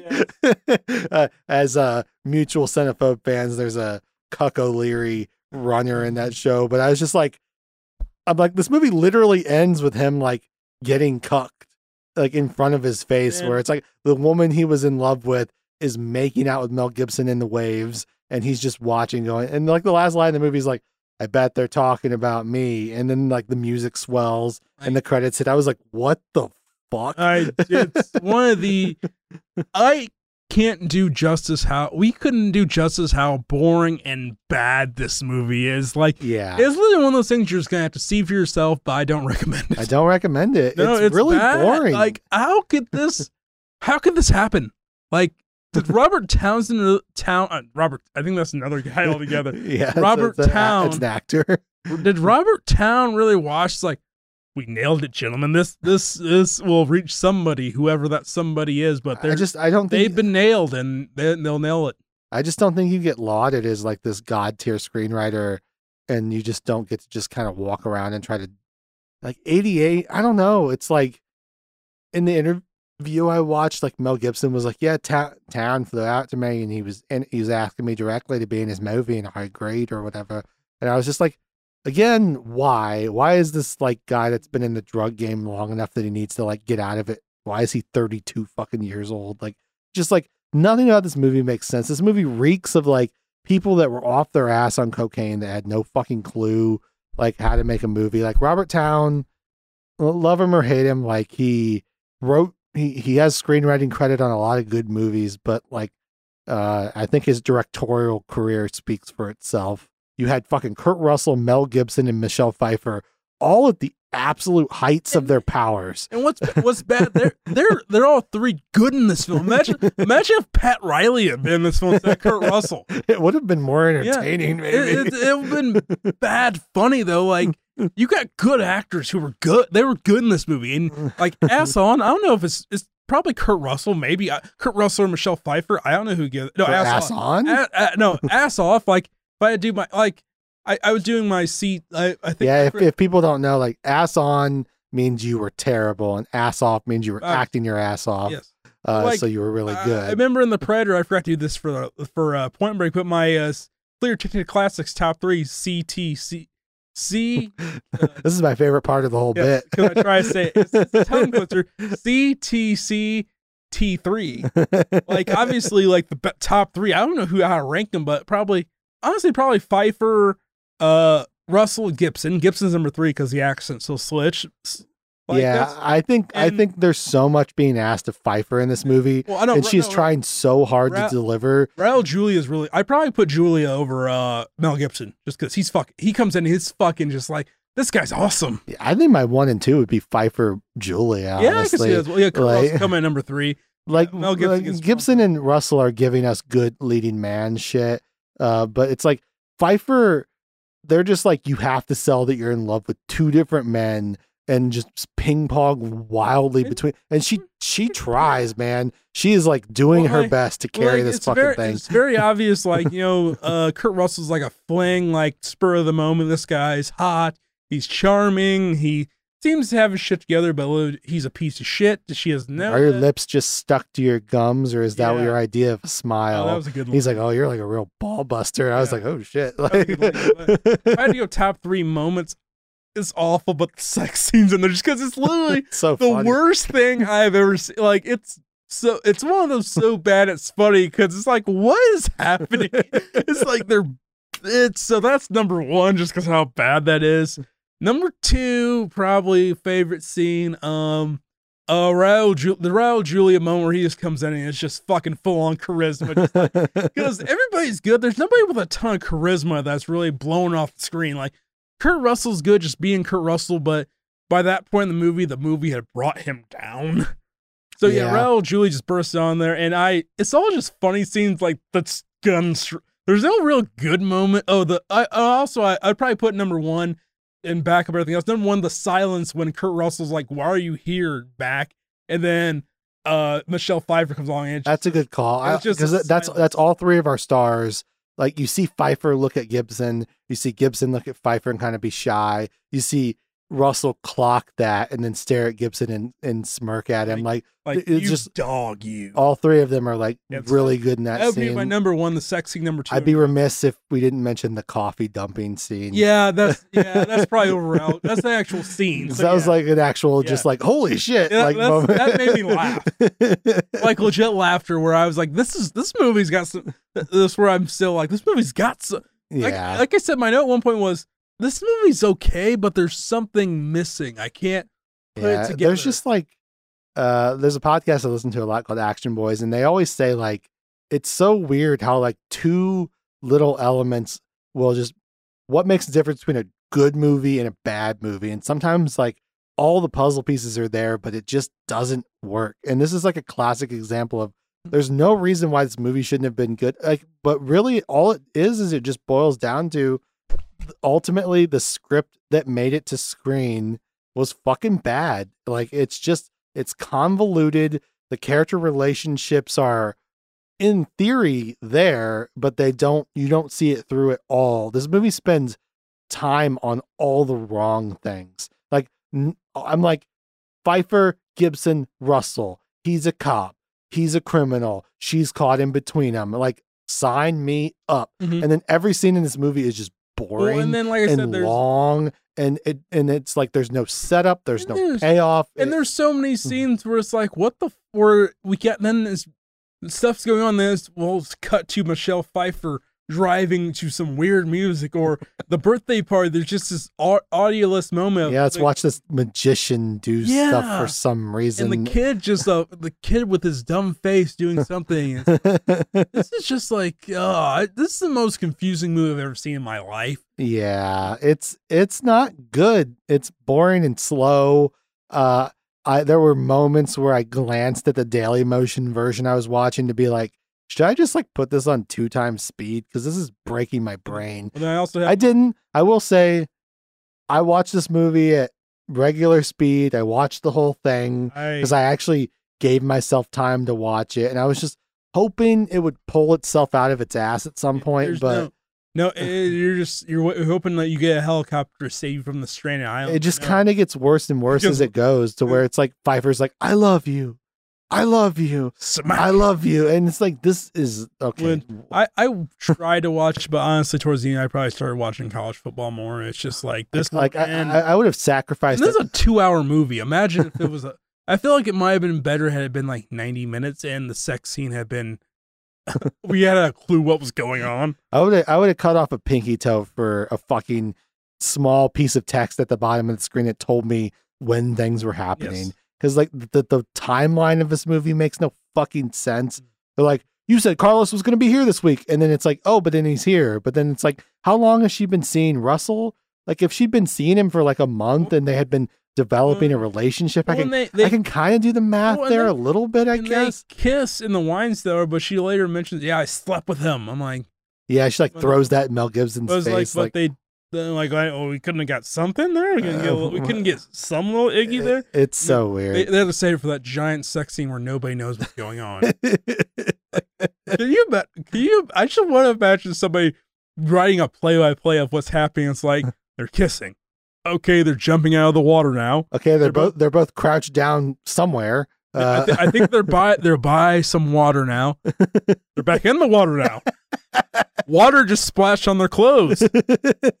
Seriously, like this movie's on YouTube. Just skip to like like an hour five into this movie, and just like it's one of the most bizarre things ever put to film. To be honest, like I don't know what, like maybe because the hot tub was so fucked up, like th- they only had like no usable footage from the scene, or like, and they had to just like slop together what they had. What is the obsession with wanting to shoot sex scenes in the water when that's been? It, you can look up the re. We talked about it. It's not good. Yeah, I just don't know if like the motion and also like you can kind of like hide people in the water, like 'cause you can hide their genitalia. Well, well, uh, like- Michelle Pfeiffer had a body double too. Which, Yeah, come on, on, Michelle, just give us what we want. can cut that. That was bad. I'm, I apologize for that. uh, do you have any final thoughts before we get to ratings? Uh, I did get. I do have to get my top three worst performances of this movie. oh, Uh, okay. number one, obviously, would be the DEA agent. I don't care if it was a good actor. That was the worst cop I've ever seen in a movie in my life. He was crooked. He was dumb. He was incompetent. Imagine if Kurt Russell's there wasn't there.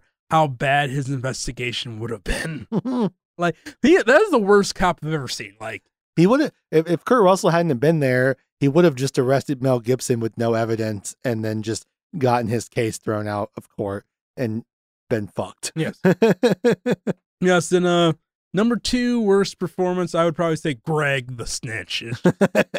he was so awful. Even they tried to give him a big scene where he was, and there's so many times like, let's get back in the drug dealing. Come on, man. He's like, come on, it's half a half a half a million. Like, just tell me where the hookup is, bro. Like, and he like lowers his sunglasses. Like, what the fuck? Like, you were awful. he is he's so bad because like he's supposed to be like kind of you're supposed to like not fully be sure who the snitch is, but he's such a shitty actor that you're like, he's the snitch. And Like, like he's not Well, even being subtle was about it. worse in most movies when the snitch is revealed, you're supposed to be like, really, it's him. With you're just like, It was oh. so obvious that that was why all my notes were like, oh, and then Pfeiffer's going to turn out to have been working with the DEA the whole time, or like be an undercover cartel person that was like trying to get Mel Gibson back in the game, or just like feeding information to Carlos because she was sleeping with Russell. Like that's what these movies do, right? It's like crazy that this movie doesn't eh, do that. They're written by competent people. and number three, because it's just uh, the kid actor awful. yeah, yeah. That's always a given. She was gonna make me angel hair pasta. Mom's gonna be so mad at you. I'm sorry. I have a neck brace on now. Ah. He says cuss words once, or it's like, "Ooh, we cuss." It's like, no, we can get into ratings now. Um, this was a movie I suggested to you. So, do you want to start with your rating, or you want me to? sure, start? I can I can rate it. If you guys have never tuned in, Jesus Christ. Uh, Uh, this is your first episode. uh, don't watch this movie. We've done. I'm pretty sure every, uh, other than the Predator, I'd recommend every other movie. Probably, maybe. Eh, yeah, maybe not the Crow City of Angels. I, I Eh. fucked up on that one. But Uh, if you guys have never tuned in, I have a grading curve. So generally, I give movies like a point or two below what I would actually give them in real life. So what does that mean for one of the worst movies I've ever done for the show? Uh, like I know we kind of we were like, oh yeah, this Steve is fun, and like oh, and then he does this and blah blah. blah. But genuinely cannot stress enough like how boring this movie is. like, this is us trying to find. You're looking for humor in this. Like, it's just like Gibson and Russell are trying, but they are also kind of sleepwalking through this movie. Pfeiffer is, God, she's like a single tear, and like she's just She's she's, doing her incre- damnedest. She's incredibly hot in this movie as well. Like, She's like I said, when she gets ready for Mel Gibson when he's coming home, it's she flips her hair, she does the outfit. Like she was the one I was like, oh. oh, Pfeiffer's in this. I need to Yeah. watch more Pfeiffer. I'm so the same thing. excited. Like, oh, surely we're gonna get some some something to remind us about Shell. and Michelle and she and she tries, but there's nothing. There's nothing to. There's just nothing. There's nothing to this movie. Uh, infamously, Kurt Russell is the recipient of one of the lowest scores I've ever given on the show. I gave Escape from New York a three out of ten. uh, I think I'm gonna I'm gonna pop Tequila Sunrise in it We- at we- two. Us- uh, we both have the lowest movie ever. Yeah, I mean, I feel bad for my boy Kurt, but it's this movie's not his fault. This movie sucks. Like I was talking to my dad, like as I was getting ready to leave today, and I was like, I watched this movie for the show Tequila Sunrise. It sucked. It was so bad. I just wanted it to be over. When the credits finally hit, I was just like, fucking thank God. I was watching college football. They're just like, Well, they're- Mi- Miami's putting up 30 points. Fuck yeah. Oh shit, I gotta finish this movie. and then I and then I had to like fucking watch through the credits because like one of the Rotten Tomatoes uh audience reviews that I watched that I looked at like that made me giggle mentioned I, I need to you do your rating I'm gonna pull up this insane uh audience review I went back, believe it or not, I went back and forth on it so much. As you know, my rating, I always say something is watchable, it's a five. If I will rewatch it, I will probably, it bumps it to maybe a six, but if it's a bad rewatch, it'll be a five. This movie, I will never even consider thinking about again. Like, I may, if I can find the sex scene, I may show it to people as a joke, but that's about as far as I'm going to go with this. So this definitely goes below a five.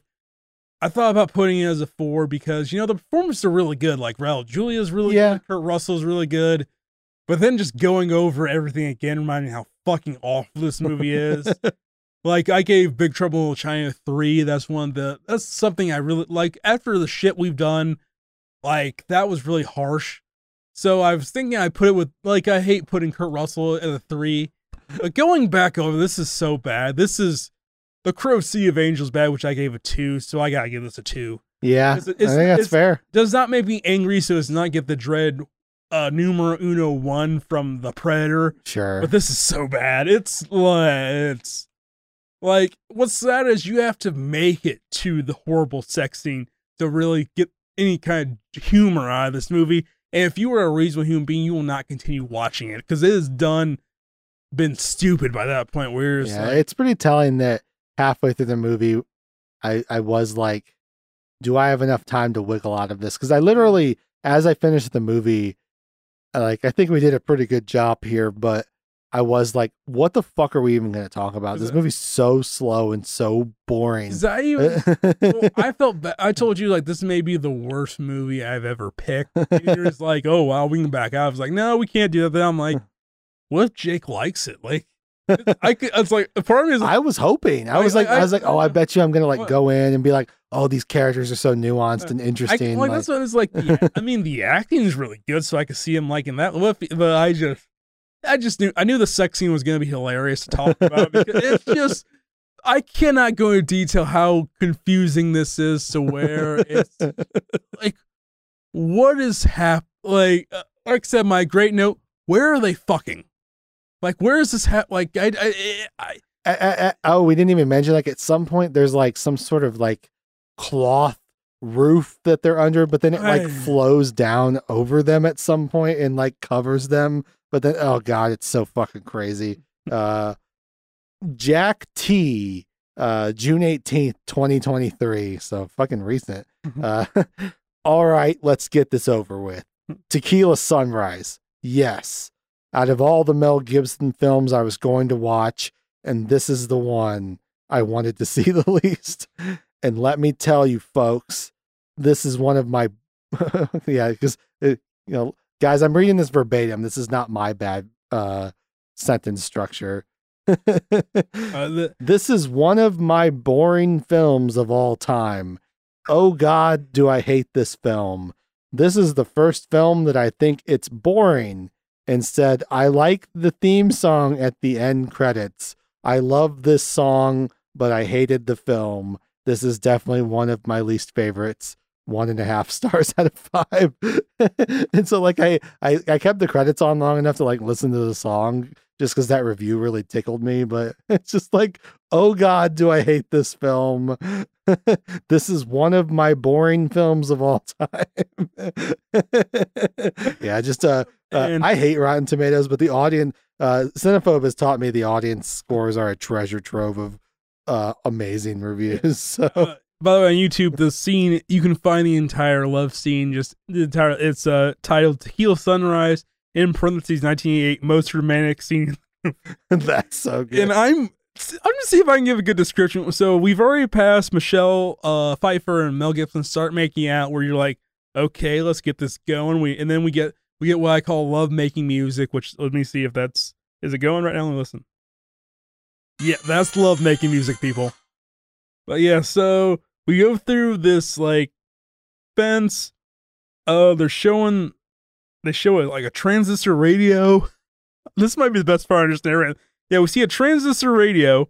They just exploded out of the scene. Miguel Mel Gibson like he's in midair. and Michelle Pfeiffer rises up to them. They look like they're kissing in midair, right, with the hot tub behind them. They're moving in slow motion. Then we go back to the DEA agents who are looking with binoculars, cucks. now I think we're off to the side. It looks like Michelle Pfeiffer is climbing onto Mel Gibson, maybe. We're getting a reflection from the hot tub combined with smoke. I imagine that's just from the hot the heat from the hot tub. One of them just climbed up, and I have no clue what position this is. okay, now Michelle, they're entwined in an embrace with Michelle Pfeiffer's legs around Mel Gibson. Now we've gone back to the water. Okay, now they're making out in slow motion. Okay, now you're thinking, okay, this is gonna make sense now.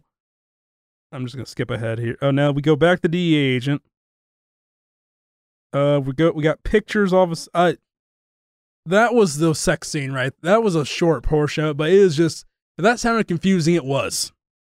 Yeah, I mean Justin was accurately describing the scene. If it sounds, I it's one of the most confusing scenes I've ever seen. My note: They managed to fuck up a sex scene in a movie. badly. Yes, I mean this. Th- this wasn't as bad as Showgirls, which is one of the. we- I don't understand how that works. Yeah. She's helicoptering her head. It's, it's a sexual movement. It's better. I watched that over this. Yeah, at least I get that because uh, Elizabeth uh, Shue is that Berkley. Elizabeth Berkley was uh, fucking the director of that movie, so Eh. I guess she got to do whatever she wanted. Uh, but hey, you know we talked a lot about a bad movie. But Recommendations. yeah, here at the end of the show we do recommendations. So is there anything you'd like to recommend? Um, I'm trying to think of more movies where you get like obviously romance, trying to get out the game. The Town comes to mind, obviously. Mhm, Ben yeah. Affleck. is- There's um, he's uh obviously in a romantic relationship with the woman he just stole a bank. He just robbed a bank. She worked there, traumatizing. But he's trying to get out the game, so I can see that. Um, a movie I haven't seen but gets really good reviews. I feel, but it's iconic. Um, maybe he, if you want to talk about a friendship dynamic between a cop and a criminal, almost. I feel Yeah. like that's a big part of that movie. Yeah, they're not necessarily friends in that movie, but there's like uh mutual respect. yeah. Yeah, It's it's chemistry almost in that. And let's try to think if I can think of one more. Um, criminals trying. No, not so much. I don't really want to recommend this to anybody. So Well, not this movie for No. sure. no, no, it's it's very hard. This this movie's so bad. I just can't. It's doing other movies injustice to compare it to other thing. This movie is pretty much what Mel Gibson's career has turned into. Just pretty much. If I had to say, this movie should be canceled. It's so bad. I, you know, we joked about it early on, but I was coming in here locked and loaded with savages. I, I think this movie instantly gets five times better if Gibson, Russell, and Pfeiffer are all fucking each other. like, just, just go for it. Like, like all, all three of them are just in a Are, relationship. are you saying we need a Devil's Three Way? well, it's like if if like I've mentioned Savages on the show before mm-hmm. because it's one of my I don't necessarily believe in the term guilty pleasures. I don't think Savages is a great movie, but I kind of fucking love it. It's good. It's a eh. good. It's a good experience. It's a good viewing experience. And for me, like the thing that takes it over the top is the three-way relationship and the fact that they're just open about it and they're cool and it's just like a fact of the movie is that she's with both of these guys and then she gets kidnapped by the the cartel, and they go on a fucking rampage to find her. And I'm like, that's a better version of this movie where it's like like imagine like a cop and a drug dealer are both seeing the same woman, and she gets like taken, and they just team up and do a rampage. We didn't need a team up. We never got a team up moment, which we were expecting. That would It's like Russell comes in at the end to like try to take out the DEA. It, it's just it's so. I get. I assume that Towne was trying to be subversive and like not give you what you expected, but this is like '88. We're not even there yet to where you can be like subverting these tropes. I'm like, give me the fucking tropes, man. Make Michelle Pfeiffer working for the drug cartel. There's a scene like with five minutes left in the movie where she goes and makes out with Raul Julia and Gibson and Russell are like, you betrayed us. And they like gun both of them down. Like, just fucking do it, man. Like, it's just so, this is such a much more boring give us anything. give us something uh, other than a terrible acted thing. Yeah, I love Savages. I'll I'll go to the mat for it any day of the week. I own it on DVD. I think about it all the time. Uh, honestly, my only note for that movie is the guy from Friday Night Lights and uh, Kick, Kick Ass should have fucked. Uh, but other than that, no issues. Ten out of ten. I don't really have anything else. Well, doesn't doesn't even I mean go back. Doesn't Salma Hayek almost reference that? Which is like the only reason they're both okay having you is because they want each other or something like that. a little bit. Like there's some tension, Uh. but it's like from 2012, and it's like fucking. Salma. They should have more with Salma Hayek. She could have been fucking somebody too. Just saying. Yeah, Benicio del Toro. Always good to see him. But yeah. Uh, and then our everybody's favorite, uh, John Travolta shows up at the end. yeah, that's like the last. That's like the last big movie he was in, wasn't it? Kinda. Unless you count Gotti. God. Oh, yeah. uh, I almost want to join the Cinephobe uh, Patreon just to watch that rewatching. Those rewatchingtons just to be in those live events have to be fucking uh, phenomenal. but If- yeah. If I ever did that, I might just give you my log information just so you can use. We can both be there for those.